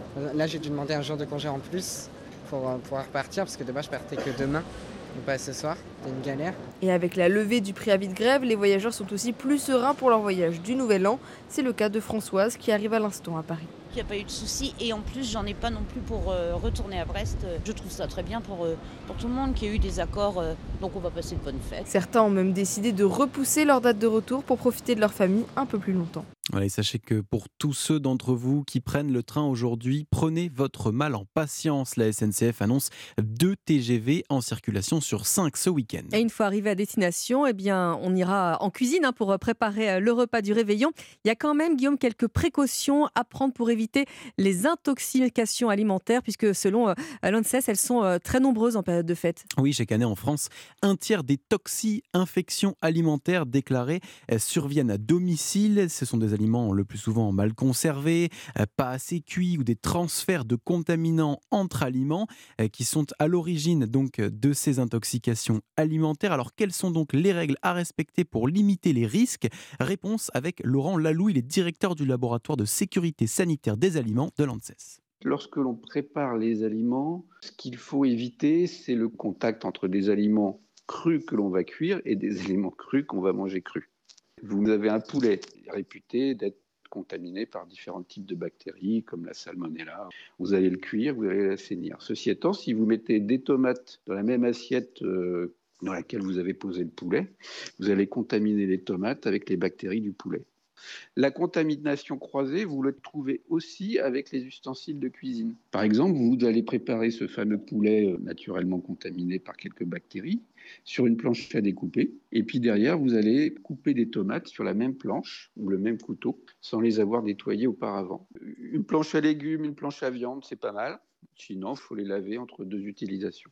Le docteur Laurent Lalou, directeur du laboratoire de sécurité sanitaire des aliments de l'ANSES, il répondait aux questions de Yasmina Katou. 7h06 sur Europe 1, des milliers de touristes quittent le froid de l'Hexagone pour passer les fêtes de fin d'année au soleil, ça fait rêver. Oui, et parmi les destinations préférées des Français, la Martinique, idéale lorsqu'il s'agit de fêter Noël en maillot de bain. Sur l'île, les hôteliers ont le sourire, les clients sont au rendez-vous. La plupart des établissements affichent un taux de remplissage de 80 à 90%. Notre correspondant sur l'île, Florin Ossu, est allé à la rencontre de ces vacanciers qui s'apprêtent à célébrer Noël sous les tropiques. Franchement, ça va être piscine et plage toute la journée. Et la jeune Léna, 16 ans, aurait bien tort de s'en priver. Avec une eau turquoise à 27 degrés, un soleil radieux, la magie de Noël a quelque chose de différent, comme le confirme Joël. Ça fait bizarre, ça fait très bizarre de voir euh, Noël avec toutes ces décorations et il fait euh, 30 degrés. On vient de Belgique et là il faisait moins 7, moins 10, donc effectivement ça fait un sacré contraste. Installés sur des transats à quelques mètres de là, Jean-Paul et Jacqueline, venus de Perpignan, retrouvent l'hôtel de leurs premières vacances en amoureux. C'était en 1962. La première fois où on prenait des vacances étant jeune, et donc on a voulu y retourner. Ressentir la chaleur et euh, pouvoir se baigner, profiter de la mer, c'est du rêve. Et pour régaler les papilles de tous ces chanceux ce soir, pâté salé, ragoût de cochon à l'antillaise, sans oublier le flan au coco pour le dessert. À Fort-de-France, Florin Ossu, Europe 1. Voilà un reportage qui donne très Ah très mer. envie de prendre l'avion. J'aimerais bien mettre les pieds dans l'eau, moi aussi. Je sais pas ce que vous en pensez, les naïfs. Oui, on a, on a promis aux éditeurs de repas qu'on serait là euh, aujourd'hui et demain. Donc ce sera pour euh, une prochaine fois. On va aller plutôt du côté euh, de l'Alsace à la découverte des bredel ou des bredala. Euh, Ce sont des petits gâteaux au beurre, à la confiture, aux amandes, au chocolat. Mélina Fachin, notre correspondante, a rencontré une championne en la matière. Elle confectionne 107, 116 sortes, je vais y arriver, euh, de bredel. Le reportage. Alors là, j'ai décidé de préparer une pâte hein, qui s'appelle bridella à l'orange. Là, je viens de couper du beurre et donc on va le battre en mousse. À cette époque de l'année, la cuisine de Véronique Brobecker-Lemel se transforme en usine à Brédeleu. Cette année, j'ai clôturé avec 116 sortes euh, et plus de 100 kilos. Quand je me suis mariée, j'ai commencé avec euh, mes beaux-parents qui, eux, avaient 11 enfants, donc du coup, bah, ils ont beaucoup pâtissé. Et du coup, c'est vrai que c'est devenu une vraie passion. J'ai mes yeux qui brillent le soir quand j'admire le travail que j'ai fourni la journée. Quoi. Et cela demande une organisation quasi militaire. Alors je commence euh, vers euh, le 4-5 novembre. Pendant un mois, un mois et demi, je rentre dans une bulle. Euh, Le soir, je prépare mes pâtes. Et puis le lendemain matin, donc à 7h30, je travaille ce que j'ai déjà préparé. Jusqu'à quelle heure? Ça m'est arrivé de me coucher au plus tard à 1h du matin. Ces quantités astronomiques de Brédeleu, elle les offre à sa famille, ses amis. Elle a aussi monté cette année sa micro-entreprise pour les vendre à domicile et elle a même écrit un livre pour partager ses recettes. Brédeleu Forever. Minster, Mélina Fachin, Europe 1. Ah, la beurre, confiture, amande ou chocolat, ça donne envie d'aller faire un tour du côté des marchés de Noël alsaciens. Pour finir ce journal, je vous propose de nous replonger dans les archives iconiques d'Europe 1. Et ce matin, euh, nous avons rendez-vous avec l'auteur-compositeur Jacques Dutronc. Il s'exprimait au micro de François Jouffa. C'était le 23 novembre 1967 pour nous parler de son personnage de Playboy. Dutron, on essaye de faire de vous un personnage de Playboy. En fait, c'est quoi Dutron Dutronc, c'est un chansonnier. Souriant à la télévision, sympathique. Qui dit chansonnier dit un peu clown, non? Ah non, pas spécialement. Guignol, mais pas clown. Guignol donc. Oui. Vous faites rire les gens, vous en avez conscience. Euh, c'est pas. Non, je- c'est mon but. Je ne sais pas si j'ai fait toujours rire, mais sur scène, en principe, c'est mon but au départ. Vous étiez un rigolo avant de, de chanter? Ah oui, beaucoup plus même. Parce que là, tout ne m'est pas permis. Il y a les playboys de profession habillés par Cardin et chaussés par Carville. Qui roulent en Ferrari à la plage comme à la ville, qui vont chez Cartier comme ils vont chez Fauchon. Voilà, iconique Stéphanie Loire ce week-end et demain consacré, vous l'aurez compris, au clan Dutronc. C'était le journal de Guillaume Dominguez. Merci Guillaume. Marlène Duré à 7h10 sur Europe 1, vous nous dites qu'il y a moins de pluie, hein, ça y est, sur les Alpes du Nord. Oui, alors encore quelques petites précipitations, mais elles sont en atténuation. Elles vont seulement persister sur le massif du Mont Blanc cet après-midi, avec quelques flocons à très haute altitude, hein, au-dessus de 2200 mètres. La Haute-Savoie, donc, reste en alerte orange, mais uniquement pour les crues, hein, et pas pour les pluies. La masse d'air doux et la fonte nivale, évidemment, favorisent le risque de crue, mais aussi le risque d'avalanche. Il est de 4 sur 5 sur l'ensemble des massifs des Alpes du Nord. Alors on va dans le sud si on veut du soleil? Oui, alors il va falloir attendre un petit peu parce qu'il y a pas mal de nuages ce matin. Bon, pour que ça s'éclaircisse, de la Savoie jusqu'à l'estuaire de la Gironde en, en passant par le Puy-de-Dôme et jusqu'au évidemment au sud de cette zone, le soleil va s'imposer. Sur la moitié nord en revanche, ce sera gris et humide, désolé, mais bon voilà, on a des pluies qui vont circuler. Et au niveau des températures, ça reste toujours très doux pour la saison, on est vraiment au-dessus des moyennes euh, jusqu'à 20 degrés qu'on va retrouver du côté euh, du Pays Basque, du Gers, euh, du Var, aussi le Roussillon, 20 degrés à Perpignan. Et puis euh, la minimale, 11 à Besançon et à Dijon. Donc voilà, on est entre 11 et 20 degrés cet après-midi. Merci beaucoup Marlène, on vous retrouve à 7h30. Il est 7h11, dans un instant je reçois Adélaïde Bertrand, directrice générale du Secours catholique. Elle nous dira ce qu'elle organise hein, pour ceux qui n'ont pas les moyens de fêter euh, le réveillon de Noël ce soir. A tout de suite. Europe Matin Weekend. Lénaïque Monnier.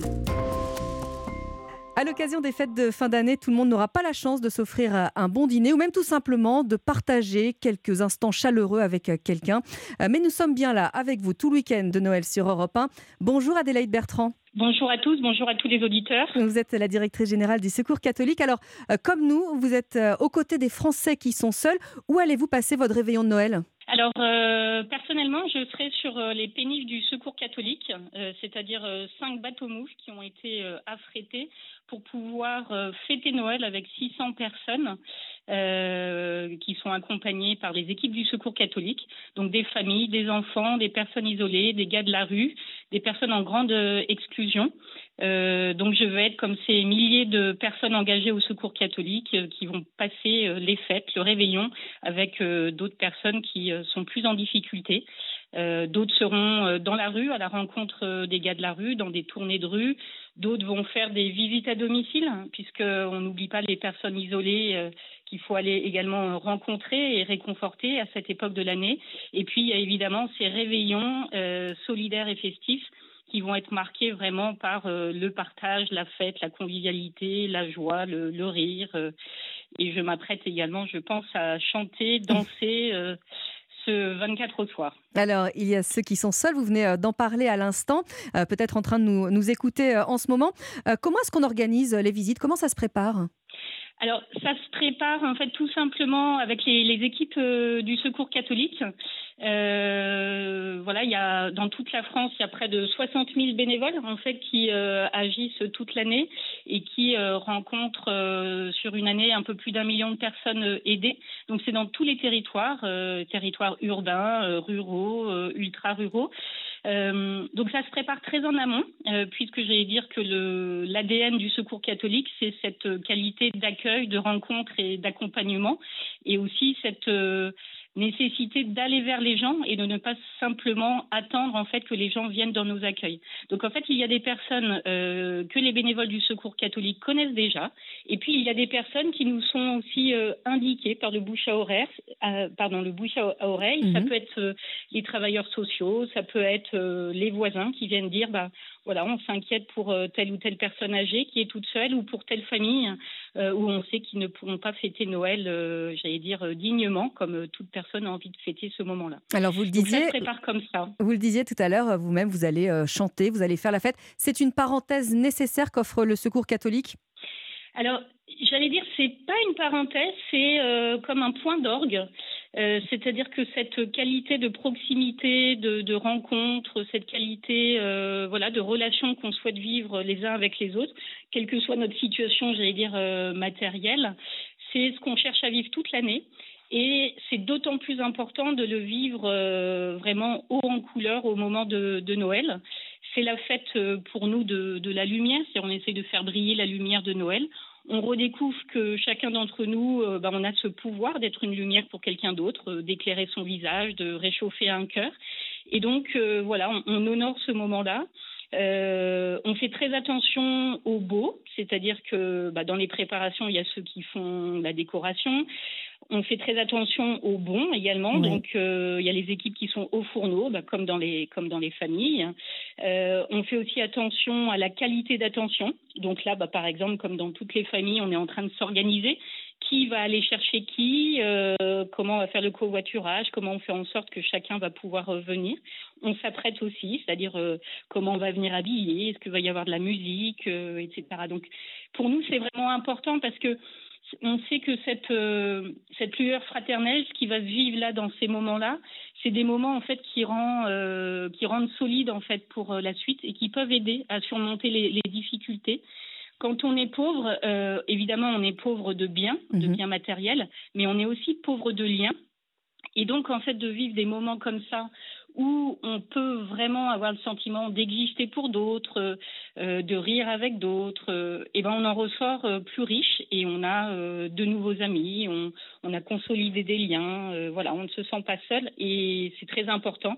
Dans la période que nous vivons, une difficile pour, pour beaucoup, une période très pas se sentir seul. Une période très difficile, hein, vous, vous l'évoquez. les Français sont, est-ce qu'ils sont de plus en plus nombreux à vous solliciter? Est-ce que vous voyez quand même un, un glissement oui, ils sont de plus en plus nombreux. Euh, surtout, en fait, nous avons des personnes euh, qui sont venues pour la première fois, en fait, toquer à notre porte. C'est-à-dire qu'on a, il y a toujours un peu les, mêmes personnes euh, que nous connaissons.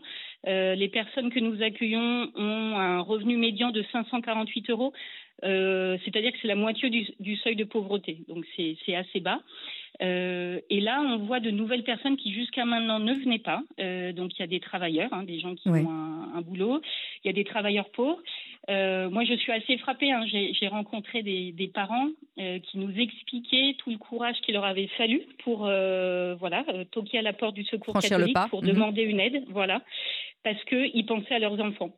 Euh, voilà, et ils étaient face à des choix un peu impossibles, c'est-à-dire euh, se chauffer ou se nourrir, se soigner ou euh, offrir un, petit loisir à ses enfants euh, ou leur permettre d'avoir le, bon matériel pour l'école.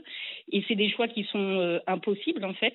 et donc ils ont décidé pour pouvoir continuer à offrir un avenir à leurs enfants de voilà de demander de l'aide. Il faut beaucoup de courage et, de dignité. Donc oui, nous en voyons de plus en plus. Et donc c'est important euh, bah, de, de, vivre ces moments où on va être euh, ensemble pour euh, voilà, que les, les, gens aussi ne se sentent pas stigmatisés par ces moments difficiles qu'ils vivent. Voilà, nous avons quand même des experts, j'allais dire, de la de, de la débrouille aussi. quand vous avez 5 euros par jour et par personne pour vous nourrir, vous habiller, vous déplacer, etc je, bah, vous devenez euh, un spécialiste euh, qui développe des trésors d'ingéniosité euh, pour pouvoir survivre et essayer d'avoir une, une, vie décente. Merci beaucoup Adélaïs Bertrand d'être venue sur Europe 1 nous, nous parler de votre, de votre action. Joyeux Noël à vous. Bah, écoutez, joyeux Noël à tous. Puis je remercie vraiment tous les bénévoles et tous les donateurs grâce auxquels on peut poursuivre cet engagement aux côtés des plus précaires dans cette période à la fois festive de Noël et, compliquée que, que, nous vivons euh, en France. Un grand merci à tous et très joyeux Noël à vous. Merci. Il y a beaucoup d'autres associations hein, qui se mobilisent. Je voudrais également citer euh, les Pères Noël Verts du Secours Populaire, distribution de cadeaux au Resto du Cœur et donc euh, tous ces bénévoles. Merci beaucoup. Merci infiniment. Europe Matin Weekend. Léna Egmonier. 7h20 sur Europe 1, le journal permanent Guillaume Dominguez. Trois personnes tuées par balle, trois autres blessées. C'est le lourd bilan de la fusillade d'hier dans le 10e arrondissement de Paris. À la mi-journée, un homme de 69 ans a tiré sur des passants devant un centre culturel de la communauté kurde. Arrêté et placé en garde à vue, ses motivations restent pour le moment inconnues. Le tueur en série français Charles Sobrage, attendu en France ce matin, lié à au moins une vingtaine de meurtres en Asie dans les années 70. Il a été libéré au Népal hier. À 78 ans, celui que l'on surnomme le serpent clame toujours son innocence. Je vais bien, j'ai beaucoup de choses à faire, je dois poursuivre de nombreuses personnes en justice, a-t-il affirmé dans un entretien à l'AFP. Près de 1,5 million de foyers américains toujours privés d'électricité à cause d'une tempête hivernale d'une rare intensité. Alors que plusieurs millions d'Américains voyagent pour les fêtes de Noël, des milliers de vols ont été annulés et des routes ont dû, être, ont dû être fermées sur tout le territoire. Le service météorologique américain appelle à la plus grande vigilance pour cette tempête classée historique. Merci Guillaume Dominguez. Vous restez avec nous dans un instant. Euh, Mathieu Alterman nous parle des pires chansons de Noël. Évidemment, ça ne va pas vous surprendre. Il va encore réussir à vous étonner. À tout de suite. Europe Matin Weekend. Lénaïque Monnier. Il est en studio avec moi. Voici Mathieu Alterman. Le Grinch. Bonjour Mathieu. Bonjour Lénaïque. Bonjour tout le monde. Vous voulez nous gâcher Noël. Vous nous avez choisi les pires extraits des chansons. C'est pas sympa. Je sais, Noël, c'est la famille, bah oui. c'est la réconciliation, les rires des enfants, mais je suis trop taquin pour ne voir que le verre à moitié plein. Voilà pour vous les pires chansons de Noël, à se rouler nu dans la neige, à se brûler les oreilles dans la cheminée. Souvenez-vous, les NSYNC, le boys band qui a révélé Justin Timberlake. En 1998, il s'époumonne sur I Never Knew the Meaning of Christmas. Traduction, je n'ai jamais su la signification de Noël.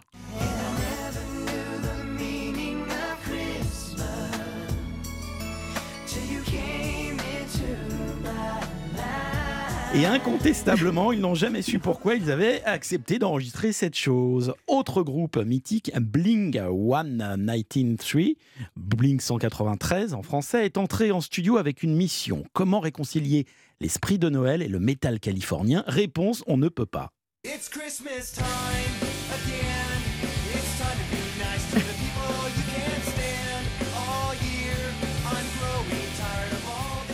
Sinon, dans le genre Noël et traumatisme d'enfance, nécessitant une bonne dizaine d'années chez un psychiatre, j'ai Lynn Renault avec euh, J'ai vu maman embrasser le Père Noël. Vite, donnez-moi un Xanax.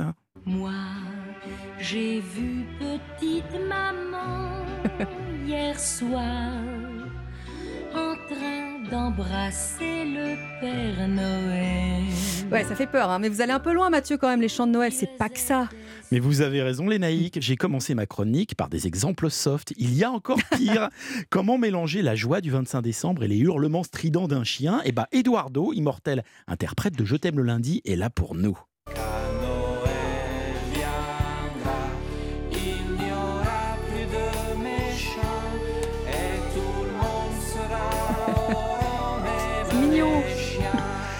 Vous me direz que Noël, c'est avant tout les enfants. Mais alors tous, hein, sauf Jordi, hein, qui saute sur lui-même tout en hurlant C'est Noël, It's Christmas dans une chanson qui pourrait servir de publicité pour les boules qui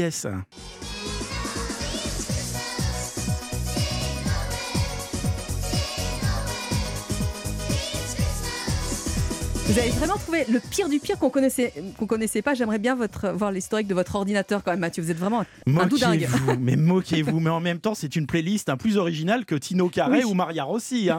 enfin, terminons par un jingle bells, un rien énervé du groupe punk le plus mythique de l'histoire, les Sex Pistols.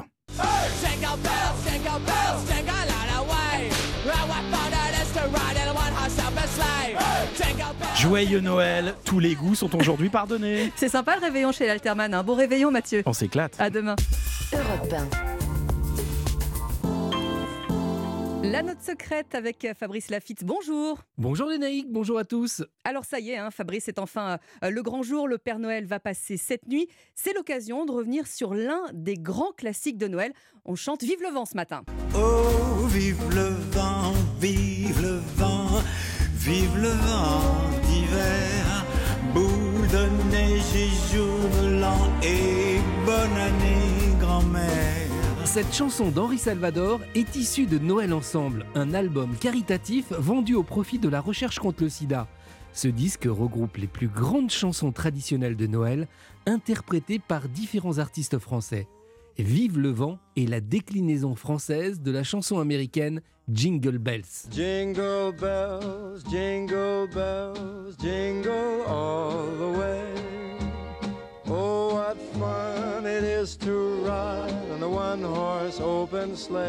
Jingle Bells, ici interprété par Frank Sinatra en 1957.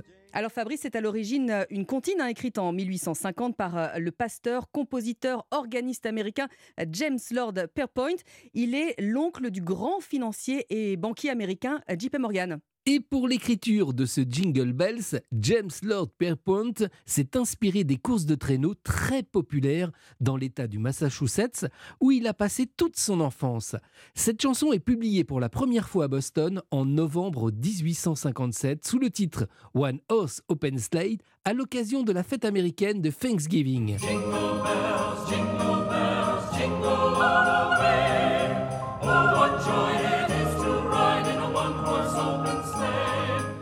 Faut reconnaître que cette première sortie ne remporte pas un franc succès. Peu importe, James Lord Pierpont n'a pas dit son dernier mot et relance sa chanson deux ans plus tard, en 1859, sous le titre que l'on connaît, Jingle Bells. Cette chanson fait alors son entrée dans les chorales de Boston pour les fêtes de Noël et de s'étendre rapidement sur tout le sol américain.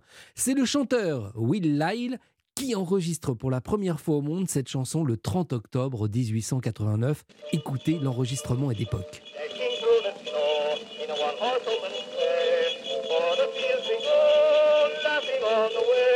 Alors, il faut bien l'avouer, c'est à l'époque plus un chant d'adulte. On fait teinter jingle, les glaçons dans les verres d'alcool, et on fait des virées en traîneau, accompagnées de jolies filles. C'est en 1948 que le comédien Francis Blanche en fait la traduction française en Vive le vent, avec des paroles, il faut le reconnaître, plus adoucies. Il adapte aussi White Christmas en Noël blanc. Francis Blanche, qui, dans les années 60, est l'inventeur des canulars téléphoniques sur l'antenne d'Europe 1. Sur le long chemin, tout blanc de neige blanche, un vieux monsieur s'avance avec sa canne dans les mains. Et tout là-haut, le vent qui siffle dans les branches lui souffle la romance qu'il chantait petit enfant. Oh, vive le vent, vive le vent, vive le vent d'hiver qui s'en va sifflant, soufflant dans les grands sapins verts. Oh, vive le vent, vive le vent, vive le vent d'hiver. Boule de neige et jour de l'an et bonne année grand-mère. Joyeux, joyeux Noël, aux mille bougies, quand chantent vers le ciel les cloches de la nuit. Mm, vive le vent, vive le vent, vive le vent d'hiver qui rapporte aux vieux enfants leurs souvenirs est vraiment, vraiment dans l'ambiance du réveillon ce matin sur Europe 1 avec ce Vive le vent d'Henri Salvador. C'est quoi le programme, Fabrice, demain? L'histoire du plus grand tube de Noël enregistré en plein été sous 30 degrés. Et j'en profite pour vous souhaiter à toutes et à tous un excellent réveillon. Merci Fabrice. Les infos arrivent sur Europe 1. Europe Matin Weekend. Lénaïque Monnier. Merci d'avoir choisi Europe 1 pour euh, vous informer. Bon courage si vous allez travailler ou que vous vous préparez à aller au marché euh, pour euh, le réveillon de ce soir. Il est 7h30, l'heure d'un nouveau journal avec Clément Barguin. Bonjour Clément. Bonjour Lénaïque, bonjour à tous. Le choc est l'émoi après la fusillade près d'un centre culturel kurde du 10e arrondissement de Paris. L'ensemble de la classe politique rend hommage aux victimes et au travail des forces de l'ordre. Un trafic très perturbé sur les rails en ce week-end de Noël, faute de pouvoir prendre le train. Vous êtes très nombreux à rejoindre votre famille en covoiturage. Et puis c'est un Noël singulier pour des milliers de réfugiés ukrainiens, le premier depuis l'invasion russe. Certains le fêteront en compagnie de leur famille d'accueil. Au programme de la prochaine demi-heure, la une du journal du dimanche, exceptionnellement un samedi avec cette question euh, jusqu'où doit-on soutenir l'Ukraine? Et puis juste avant le journal de 8 heures, euh, bienvenue chez vous, Christophe Bordet nous parlera des chalets en montagne. Mais avant cela, justement, une tendance météo, Marlène Duré. Oui, avec une France qui continue à baigner dans la douceur euh, aujourd'hui, mais une France coupée en deux équitablement avec un temps gris et humide au nord et de plus en plus ensoleillé en allant euh, des plaines du sud-ouest à la Provence. Et météo complète juste après le journal. Europe 1. Et ce matin, la communauté kurde oscille entre émotion et colère après cette fusillade hier dans le 10e arrondissement de Paris. Une femme et deux hommes ont été tués près d'un centre culturel kurde. Le suspect de 69 ans était déjà connu pour tentative d'homicide volontaire dans un camp de migrants à Paris en 2021. Maires, membres du gouvernement et députés de tous bords ont réagi. Dans la classe politique, la compassion est unanime, Alexis de la Fontaine. Oui, à commencer par Emmanuel Macron, le chef de l'État dénonce une odieuse attaque contre les Kurdes de France et adresse ses pensées aux victimes et à leurs proches. Un message franc du président de la République pour marquer l'aspect prémédité de l'attaque.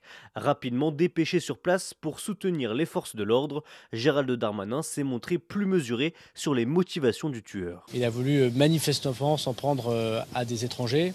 Euh, nous devons savoir par l'enquête judiciaire que préside Madame la procureure de la République de savoir si c'était spécialement sur les Kurdes, mais pour l'instant aucun élément ne permet de, de le savoir. Euh, L'opposition s'est également emparée de l'affaire. Marine Le Pen a remercié les forces de l'ordre pour leur efficacité. Enfin, à gauche, on désigne rapidement le coupable. L'extrême droite raciste doit être neutralisée, signe Mathilde Panot. Chez les socialistes, Olivier Faure appelle au réveil face au danger de l'extrême droite, mais aucun élément de l'enquête n'accrédite leur thèse pour l'instant. Alexis de la Fontaine du service politique d'Europe 1. Le Conseil démocratique kurde de France lui dénonce un attentat terroriste. Il appelle à une grande manifestation ce midi place de la République à Paris. Des membres de la communauté seront également reçus ce matin à 10h par le préfet de police Laurent Nunez. Deuxième jour de grève à la SNCF avec des perturbations encore euh, plus importantes qu'hier. Avec 2 TGV sur 5 en moyenne à la suite d'un mouvement de grève des contrôleurs. Bonne nouvelle en revanche, la situation euh, s'arrange pour le week-end prochain prochain, celui du Nouvel An. Un accord a été trouvé entre l'ensemble des syndicats et la direction, même si ça ne change rien pour les perturbations de ce week-end, Baptiste Morin. Oui, il arrive trop tard pour empêcher la grève ce week-end, mais il permet d'éviter le scénario catastrophe d'une grève étendue au week-end prochain, celui du Nouvel An. Dans cet accord, il y a du sonnant et trébuchant, la prime des contrôleurs qui passera de 600 à 720 euros, des promesses de progression de salaire, mais il y a aussi des mesures plus profondes, la création d'une direction des chefs de bord qui visera à être plus à l'écoute des problématiques rencontrées par les contrôleurs. Et puis il y a l'embauche de 200 contrôleurs en 2023, en plus des 350 déjà prévus. Ces 200 embauches, 40 seront pour les trains dits sensibles, en grande partie des intercités sur lesquels la présence d'un deuxième chef de bord est nécessaire souvent pour des problèmes d'incivilité. Un élu syndical qui souhaitait rester anonyme me confiait que les contrôleurs avaient obtenu un très bon accord. C'est bien ce qu'il fallait pour sauver le Nouvel An. Baptiste Morin du service économie d'Europe 1. Alors le Nouvel An est sauvé, mais on le disait en ce week-end, le trafic reste très perturbé. En conséquence de quoi, c'est un vrai casse-tête pour des dizaines de milliers de Français euh, qui cherchent à rejoindre leur famille pour le réveillon. Et la parade pour pouvoir euh, voyager, c'est souvent le covoiturage. Les réservations ont explosé ces derniers jours, comme à Strasbourg, le reportage de Tatiana Gieselman. Le balai de voitures est incessant au point de rencontre de la gare de Strasbourg. Valise à la main, Cassandre retrouve ses chauffeurs du jour, direction Bourg-en-Bresse, à 4 heures de route. Train supprimé, du coup forcément combattant. C'était compliqué pour en trouver un, parce que tout complet, on réservait, il y en avait qui annulaient, qui changeaient de trajet, etc. Donc au bout de 3 heures, j'ai trouvé bah, Thomas qui me sauve euh, ce soir pour rentrer. Thomas et Ornella, dont tous les sièges ont été réservés à peine 3 heures après avoir posté l'annonce. Ça s'est rempli très vite. il y en a qui envoyaient des messages en disant que c'était leur dernière chance pour faire Noël avec leur famille et tout, euh, ça m'a fait de la peine. Dans la voiture d'à côté, Charles et Margot sont justement soulagés d'être enfin arrivés à destination après un périple de 6 heures depuis Paris. On voulait juste prendre un train pour venir à Strasbourg, on n'a pas trouvé de train donc on l'a fait en covoiturage et on a galéré aussi à trouver un covoiturage. Et aussi la difficulté c'est que notre train a été annulé dimanche pour rentrer à Paris donc là c'est la panique parce qu'il a fallu qu'on trouve un trajet et c'est encore pas sûr, enfin on doit prendre un covoiturage, ça n'a pas été confirmé, donc voilà c'est un peu compliqué. D'autant que le prix des covoiturages flambe, jusqu'à 100 euros pour un trajet Strasbourg-Paris contre 40 euros en temps normal. Tatiana Gieselman à Strasbourg pour Europe 1. Et dans vos bagages, sans doute des cadeaux, de la nourriture pour le réveillon de ce soir. Et avec tout ça, il faudra bien trouver une bonne bouteille. Bah oui, c'est Bah toujours oui. la question. Quel vin choisir pour accompagner le repas sans se ruiner, se faire plaisir en restant dans des prix raisonnables? C'est la philosophie de Lénaïque Tevel, caviste à Bordeaux. Il est à la tête de la CUV. Qu'a vu-il en ville? Ça s'appelle Domaine euh, Les Vieux Moulins. Cuvée Les Lochettes, c'est un blanc de Blaye, millésime 2021. C'est rond, c'est gourmand, c'est assez facile à boire. Sur euh, un petit carpaccio de Saint-Jacques euh, ou petit cake de poisson, régalade. On est à 11 euros. Dans votre sélection, bah forcément, vous êtes allé voir aussi du côté des rouges. Viande, Noël. euh, eh ben moi, je cherche à choisir le médoc de Lucie Mancé. C'est son premier millésime. Elle a 23 ans. Listrac, sans fût de chêne. Jolie proportion de Cabernet Sauvignon pour apporter de l'opulence, de la concentration. Ça sera top. On est à 18 euros. Oh, Mais alors, il y a que le Bordeaux qui vous intéresse dans la vie? Bah non, en fait, euh, j'aime les vins de partout et je suis un fanatique de Bourgogne. Cependant, la Bourgogne, je peux pas tout le temps me la permettre. Et souvent, pour trouver des pinots noirs, le cépage de Bourgogne euh, là-bas, ben, je m'en vais dans la Loire. Donc là, j'ai choisi la Loire centrale, un Sancerre rouge, travaillant en biodynamie comme les deux autres vins. 100% pinot noir, c'est un vigneron qui s'appelle Vincent Gaudry, en millésime 2020. Frais, crayeux, subtilement épicé, quand même structuré. Sur la dinde au marron, euh, c'est à tomber par terre. Combien? 30 euros, euh, ça se ressemble plus à un Bourgogne, quoi. Voilà tous ces bons plans au micro de Stéphane modération. Place, correspondant d'Europe 1 dans le sud-ouest. On le rappelle bien sûr à consommer avec modération. Alors pour eux, ce réveillon n'aura pas la même euh, saveur. Clément, on parle de ces milliers d'Ukrainiens réfugiés en France et qui vont fêter Noël loin de leurs proches. Oui, c'est le cas d'Olga et sa famille hébergés chez Frédéric à Odomé, près de Saint-Amand-les-Eaux, dans le nord de la France. L'occasion pour cette grande tablée de partager des mets traditionnels des deux pays et d'oublier le temps d'une soirée l'invasion russe en Ukraine. Maximilien Carlier. À côté du sapin, sur la longue tablée, on voit des assiettes en porcelaine, des couverts en argent. Frédéric pose délicatement les verres en cristal. On se retrouvera à 11. Donc 6 ukrainiens à table. Ce sera un Noël très différent euh, en tout point. Avec un mix de plats français et ukrainiens cuisinés par Olga. Nous faisons habituellement des salades pour Noël en Ukraine. On va préparer également un dessert, un gâteau Napoléon. C'est une sorte de millefeuille. Ça va être une découverte euh, culinaire. Ce sera l'occasion vraiment de leur faire goûter des noix de Saint-Jacques à la crème euh, avec une petite fondue de poireaux. Des plats traditionnels, ajoute-t-il. Un Noël particulier pour Olga et sa famille qui ne sont pas retournés en Ukraine depuis le début de la guerre. Même si c'est compliqué, on est tous très contents d'être là, en sécurité, et nous allons passer, j'en suis sûre, un merveilleux moment. En tout cas, on a réservé un créneau avec le Père Noël euh, qui doit déposer des cadeaux pour les Ukrainiens et pour les Français. Et notamment pour la petite nièce d'Olga, Zlata, 6 ans, qui ne verra pas ses parents pendant les fêtes car mobilisée à Kiev. Le reportage de Maximilien Carlier, le correspondant d'Europe 1 dans le Nord. Et après euh, dix mois de guerre, les États-Unis appellent Vladimir Poutine à reconnaître la réalité du conflit en Ukraine et à retirer ses troupes. Le Congrès américain adopte une vaste loi de finances comprenant une aide de 45 milliards de dollars pour l'Ukraine. À 7h38 sur Europe 1 et la Bretagne a rendu euh, un dernier hommage hier à Jean-Paul Corbineau. Il était la voix suave, grave et chaude du groupe Trian. Jean-Paul Corbineau, l'un des trois membres fondateurs, est décédé la semaine dernière à 74 ans des suites d'une leucémie. Ses obsèques ont été euh, célébrées hier à Nantes, cérémonie à laquelle vous avez assisté, Charles Guyard.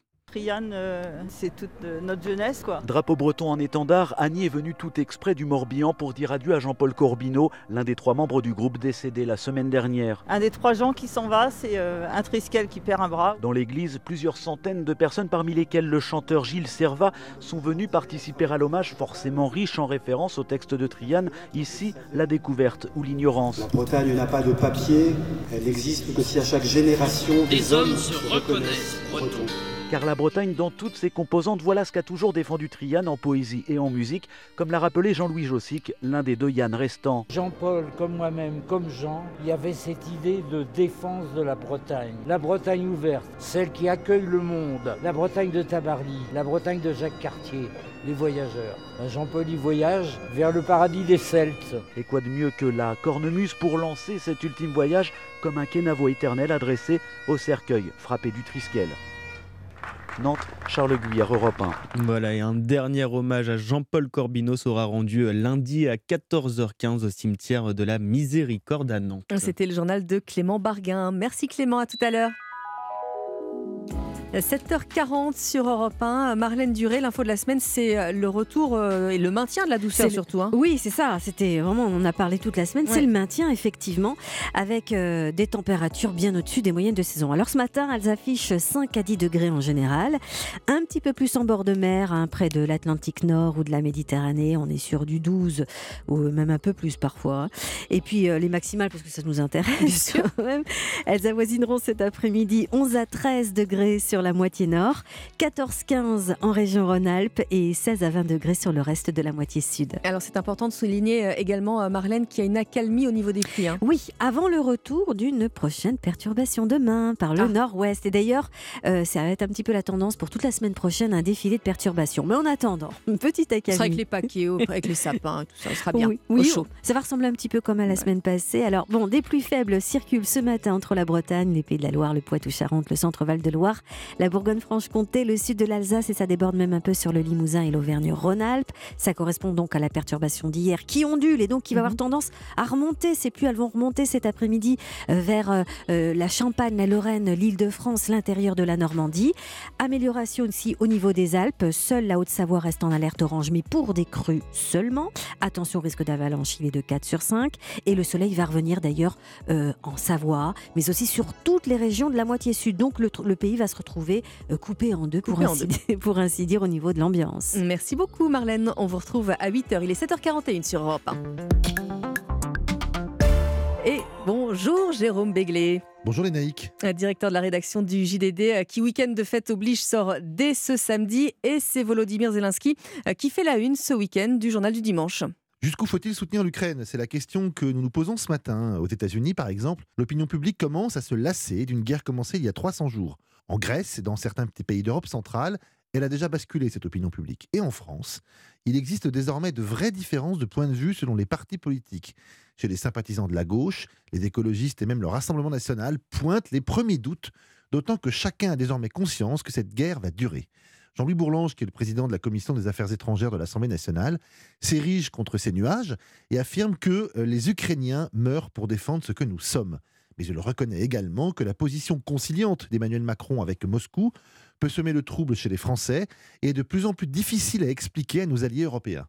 Vous lirez également notre reportage à Mariupol. Notre envoyé spécial a rencontré trois militaires survivants du siège de l'usine Azovstal au printemps dernier. Ils racontent comment ils ont résisté dans des conditions apocalyptiques aux bombardements et aux assauts russes. Alors Jérôme, le journal du dimanche a aussi enquêté sur ces villes qui économisent l'éclair- l'éclairage public. Ben oui, figurez-vous qu'à partir du 1er janvier, plus de la moitié des lampadaires de la ville de Bordeaux seront éteints entre 1h et 5h du matin. Et des villes comme Lyon, Strasbourg, Metz, Nîmes, Clermont-Ferrand et quelques autres vont emboîter le pas à Bordeaux. Le but est évidemment de réduire la facture énergétique, mais ce noir obligatoire ne fait pas l'unanimité. Pour des raisons de sécurité, euh, d'abord, parce que ces décisions ne sont souvent pas débattues en conseil municipal, et parce qu'il serait préférable de remplacer des luminaires qui ont souvent plus de 25 ans d'âge et ne sont plus aux normes aujourd'hui. Toulouse, par exemple, mise sur un éclairage 100% LED et d'autres villes sur un système intelligent qui s'éteint quand il n'y a personne et s'allume quand voiture ou piéton s'annonce. En tout cas, la bataille fait rage et cette polémique n'est pas prête de s'éteindre. Merci beaucoup Jérôme Béglé. Bon réveillon. Il est 7h43 sur Europe 1. Vous restez avec nous. Euh, Dans un instant, on va faire le plein d'idées euh, sorties, même si c'est le week-end de Noël. Euh, Ciné, musique, BD. Stéphanie Loire, euh, Laurie Choleva et Sébastien Bordenave sont, sont avec moi. On va parler de Petit Piaf, de Riyad Satouf et évidemment, c'est incontournable, des meilleurs covers de chansons de Noël. À tout de suite. Réveillez-vous. Informez-vous. Avec Lénaïque Monnier sur Europe 1. Et avec par ici les sorties, Laurie Choleva, Sébastien Bordenave et Stéphanie Loire qui sont même là pendant les vacances. Eh oui, bonjour. Lénaïque. Laurie, pour ce week-end de Noël, bah justement, vous avez sélectionné euh, deux films de cinéma pour toute la famille. Oui, le film Tempête avec Mélanie Laurent et Pio Marmaille, une histoire émouvante, mais surtout une leçon de vie et d'amour et de courage. C'est l'histoire de Zoé, une jeune fille qui a grandi au milieu des chevaux et qui poursuit le rêve de devenir jockey. Mais un soir d'orage, rien ne se passe comme prévu et sa jument Tempête prend peur, la renverse et surtout lui brise le dos. Zoé se retrouve handicapée et voit tous ses rêves s'envoler. Elle va devoir commencer une nouvelle vie. Tu sais, Tempête, elle est trop forte. Elle serait bien plus performante au montée. Ma montre J'ai plus de jambes au cas où tu l'aurais pas remarqué. Et alors? Moi, je crois que t'es beaucoup plus forte que tu penses. J'ai plus de muscles. Bah, t'as quatre musclés alors. On est en train de tout perdre. Dis-moi ce qu'il nous reste alors. On va se relever. C'est à toi de changer la donne. Nous, on est là pour toi. Le pitch peut sembler triste, mais Ah c'est oui. avant tout un film positif, optimiste, sur les chevaux, l'amour du milieu équestre, les courses hippiques, la vie dans un haras.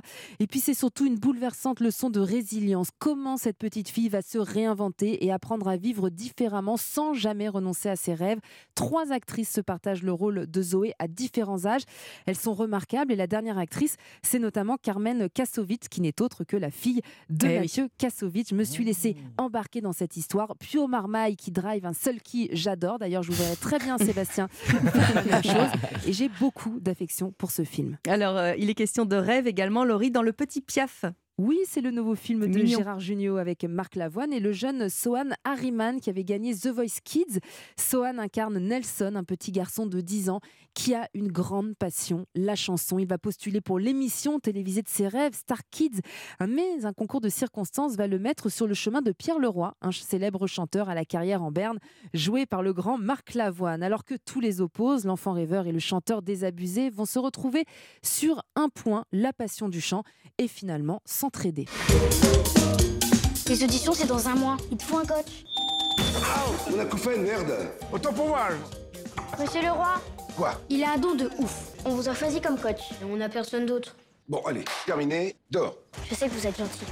Avec vous, Nelson, il peut gagner. Une chance. Je lui donne une chance. Et on retrouve tout ce qui fait la particularité du cinéma de Gérard Jugnot et c'est parfait pour la période de Noël. C'est son truc. Les enfants, le chant et puis des thématiques euh, magnifiques comme l'entraide, la solidarité, l'amour avec en cerise sur le gâteau. L'autre personnage principal du film, c'est l'île de la Réunion et ça nous permet de voyager à moindre coût depuis nos salles de cinéma. Merci Laurie. Alors Sébastien, on va parler de BD avec vous. Ce matin, vous êtes arrivé euh, au bureau en disant que vous aviez deux scoops. Oui, deux scoops. En bois, je précise. Bah, le premier, c'est Noël, c'est ce soir. Oui. Ah oui, merci. Et, et le deuxième, Riyad Satouf est un génie. Alors, c'est dans vrai. les deux cas, normalement, vous étiez déjà au courant. Ouais. Mais c'était surtout pour avoir votre attention, car Riyad Satouf a sorti le tome 6 de la meilleure saga BD de toute l'histoire de la BD, à savoir l'Arabe du futur. Ouais. Là aussi, normalement, vous êtes au courant, car des Arabes du futur, il en a vendu plus de 3 millions d'exemplaires, traduits dans 23 langues à travers le monde. Donc, j'enfonce une dernière porte, d'ailleurs, elle était ouverte. Achetez chez Alary Édition l'Arabe du futur de Riyad Satouf, tome 6. C'est un super cadeau de Noël. Et l'intégrale, alors là, c'est super, super, ouais. super cadeau de Noël. Riyad Satouf, ça fait longtemps qu'il dessine son enfance. En 2004, il avait déjà sorti une BD autobiographique appelée Ma circoncision, où il racontait comment, en échange de la promesse d'un jouet, un gros Goldorak, il tirait un trait et même un peu plus sur son prépuce. Le créneau de Riyad Satouf, c'est la vérité, la sienne, quand il nous offre son histoire avec la candeur de l'enfant qu'il fut dans l'Arabe du futur, celle d'une petite fille qui devient une ado, qui balance ses Esther, là aussi gros carton d'édition pour cette série, gros succès. On imagine donc l'argent qui coule à flot pour lui. Riyad Satouf raconte Je suis plutôt d'une famille qui a euh, toujours eu des galères de pognon. J'ai gardé des réflexes quand je vais au restaurant, quand je regarde le prix. Si je vois le, le supplément de dinde à 4 euros, je me dis C'est bon, ça va. Riyad Satouf, c'est tout faire en BD. Si vous aimez l'humour un peu rentre dedans, n'hésitez pas à à lire une autre série de son cru, celle des Pascal Brutal, une génial. sorte de mâle bodybuildé, mi-Rambo, mi-Benzema, et qu'il arrive des trucs euh, déjantés. Si vous aimez les dessins en une page qui croquent les personnages qu'on peut croiser dans la rue, vous allez adorer La vie secrète des jeunes. Riyad Satouf a pas de défaut, il est humble et sympa, il est accessible. Riyad, ça veut dire épanoui, paisible. J'ai trouvé une citation dans Ah ouais une, une interview de lui où il dit euh, Je voulais ressembler à Rambo, mais bon, pff, tellement la flemme. Voilà. J'ai envie de passer le Noël avec lui. Hein. Oui, Riyad, tellement. euh, Riyad si vous voulez passer à la maison, n'hésitez pas. Ah bah voilà. Ah bah c'est bien. D'ailleurs, on va venir chez vous chanter, Oui, ah bah Stéphanie, merci, justement, parce que vous nous proposez des, des tubes de Noël, mais pas ceux qu'on entend tout le temps partout. Non. C'est revisité. Hein. Exactement. C'est rien que pour vous ce Des matin. reprises de tubes de Noël pour une immersion absolue et totale dans l'ambiance des fêtes. Alors, c'est une playlist de cover. Vous connaissez, euh, vous savez ce que c'est qu'une Ouais, ouais. cover? Oui, Voilà. une Non, reprise, une, une couverture, c'est ça? Une cover, une reprise d'une chanson qu'on connaît Ouais. souvent par cœur, avec l'éclairage d'un autre artiste. Pour commencer, une reprise Saul d'un tube de 1984 interprété par Wham, un classique de Noël. Ah hein. Euh, Wham, c'est le groupe de George Michael, et ce titre, c'est Last Christmas. La version que je vous propose euh, d'écouter, elle date de 2020, Ah et c'est une jeune britannique âgée de 22 ans qui l'incarne, et c'est un phénomène hein, pour sa génération. Elle s'appelle Arlo Parks.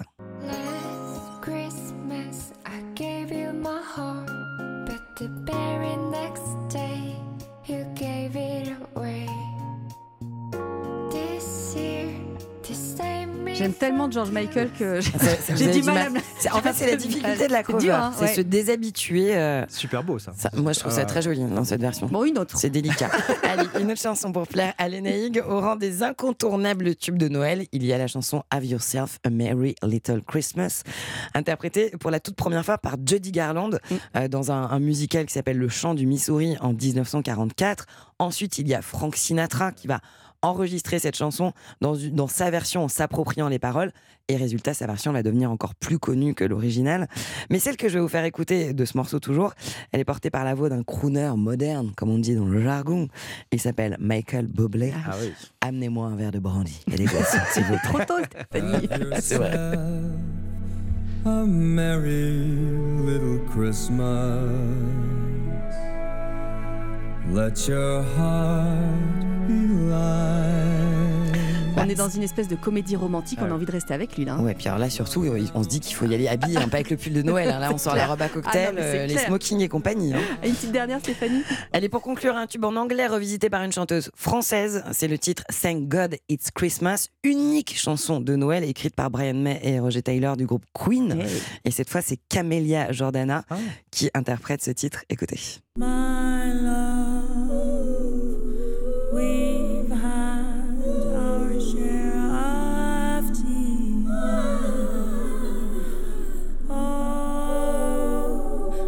Ah, j'adore. Ah, Ah ouais, ça, ça me plaît. Alors, quand, il y a le, quand c'est validé par les nails Ah oui, c'est que ça passe le contrôle qualité et que ça marchera. Voilà. On vient passer le réveillon chez vous, Stéphanie Avec plaisir. Merci beaucoup à tous les trois.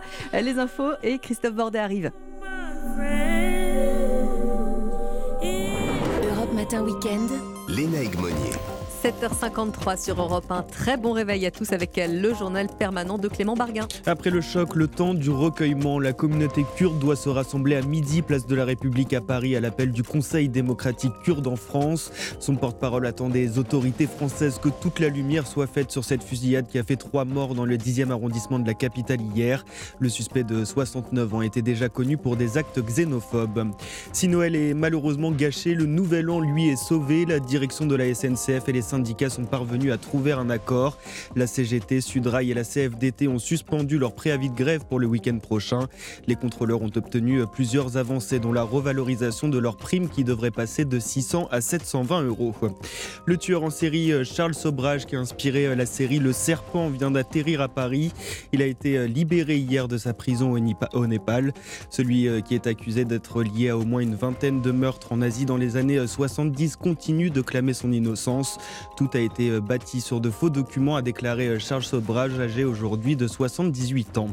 Et puis euh, les États-Unis et le Canada frappés par une tempête historique. Chute de neige, rafales glacées, les températures descendent jusqu'à moins 48 degrés par endroit. Presque un million et demi de foyers américains sont privés d'électricité, des milliers de vols sont annulés. Les autorités appellent à la plus grande prudence. Merci Clément. 8h05 sur Europe 1. Europe Matin Weekend. Bienvenue chez vous.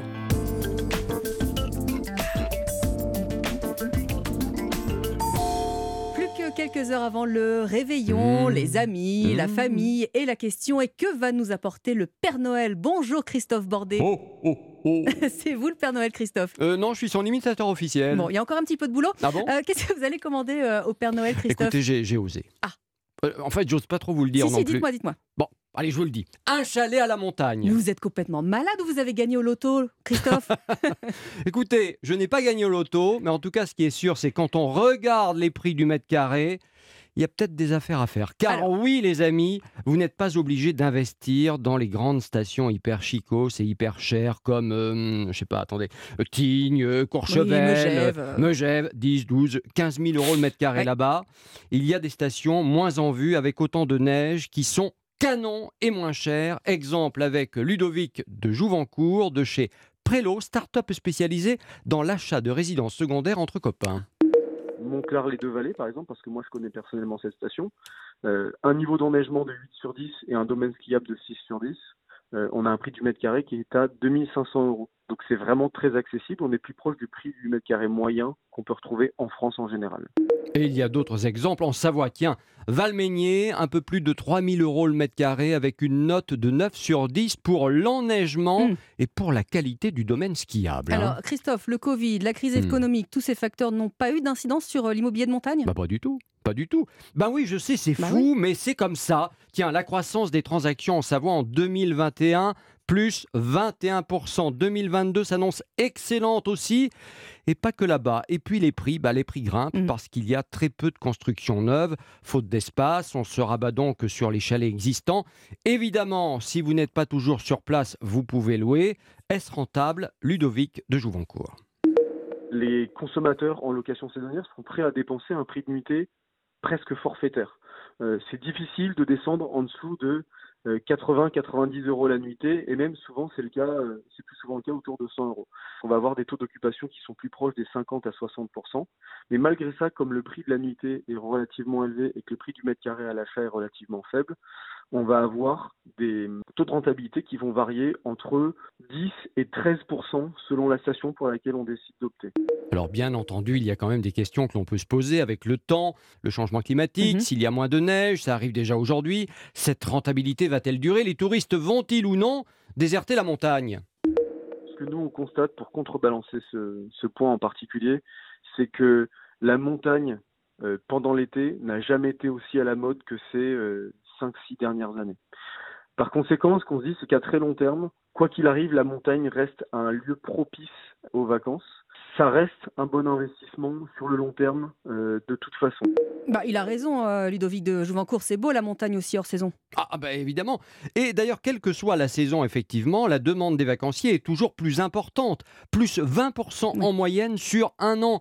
C'est le cas d'ailleurs pour ces vacances de Noël où véritablement tout le monde fait le plein là-bas. Alors moi j'ai une chose à vous dire, joyeux Noël et amusez-vous bien. Merci Christophe, bon réveillon. Bon réveillon.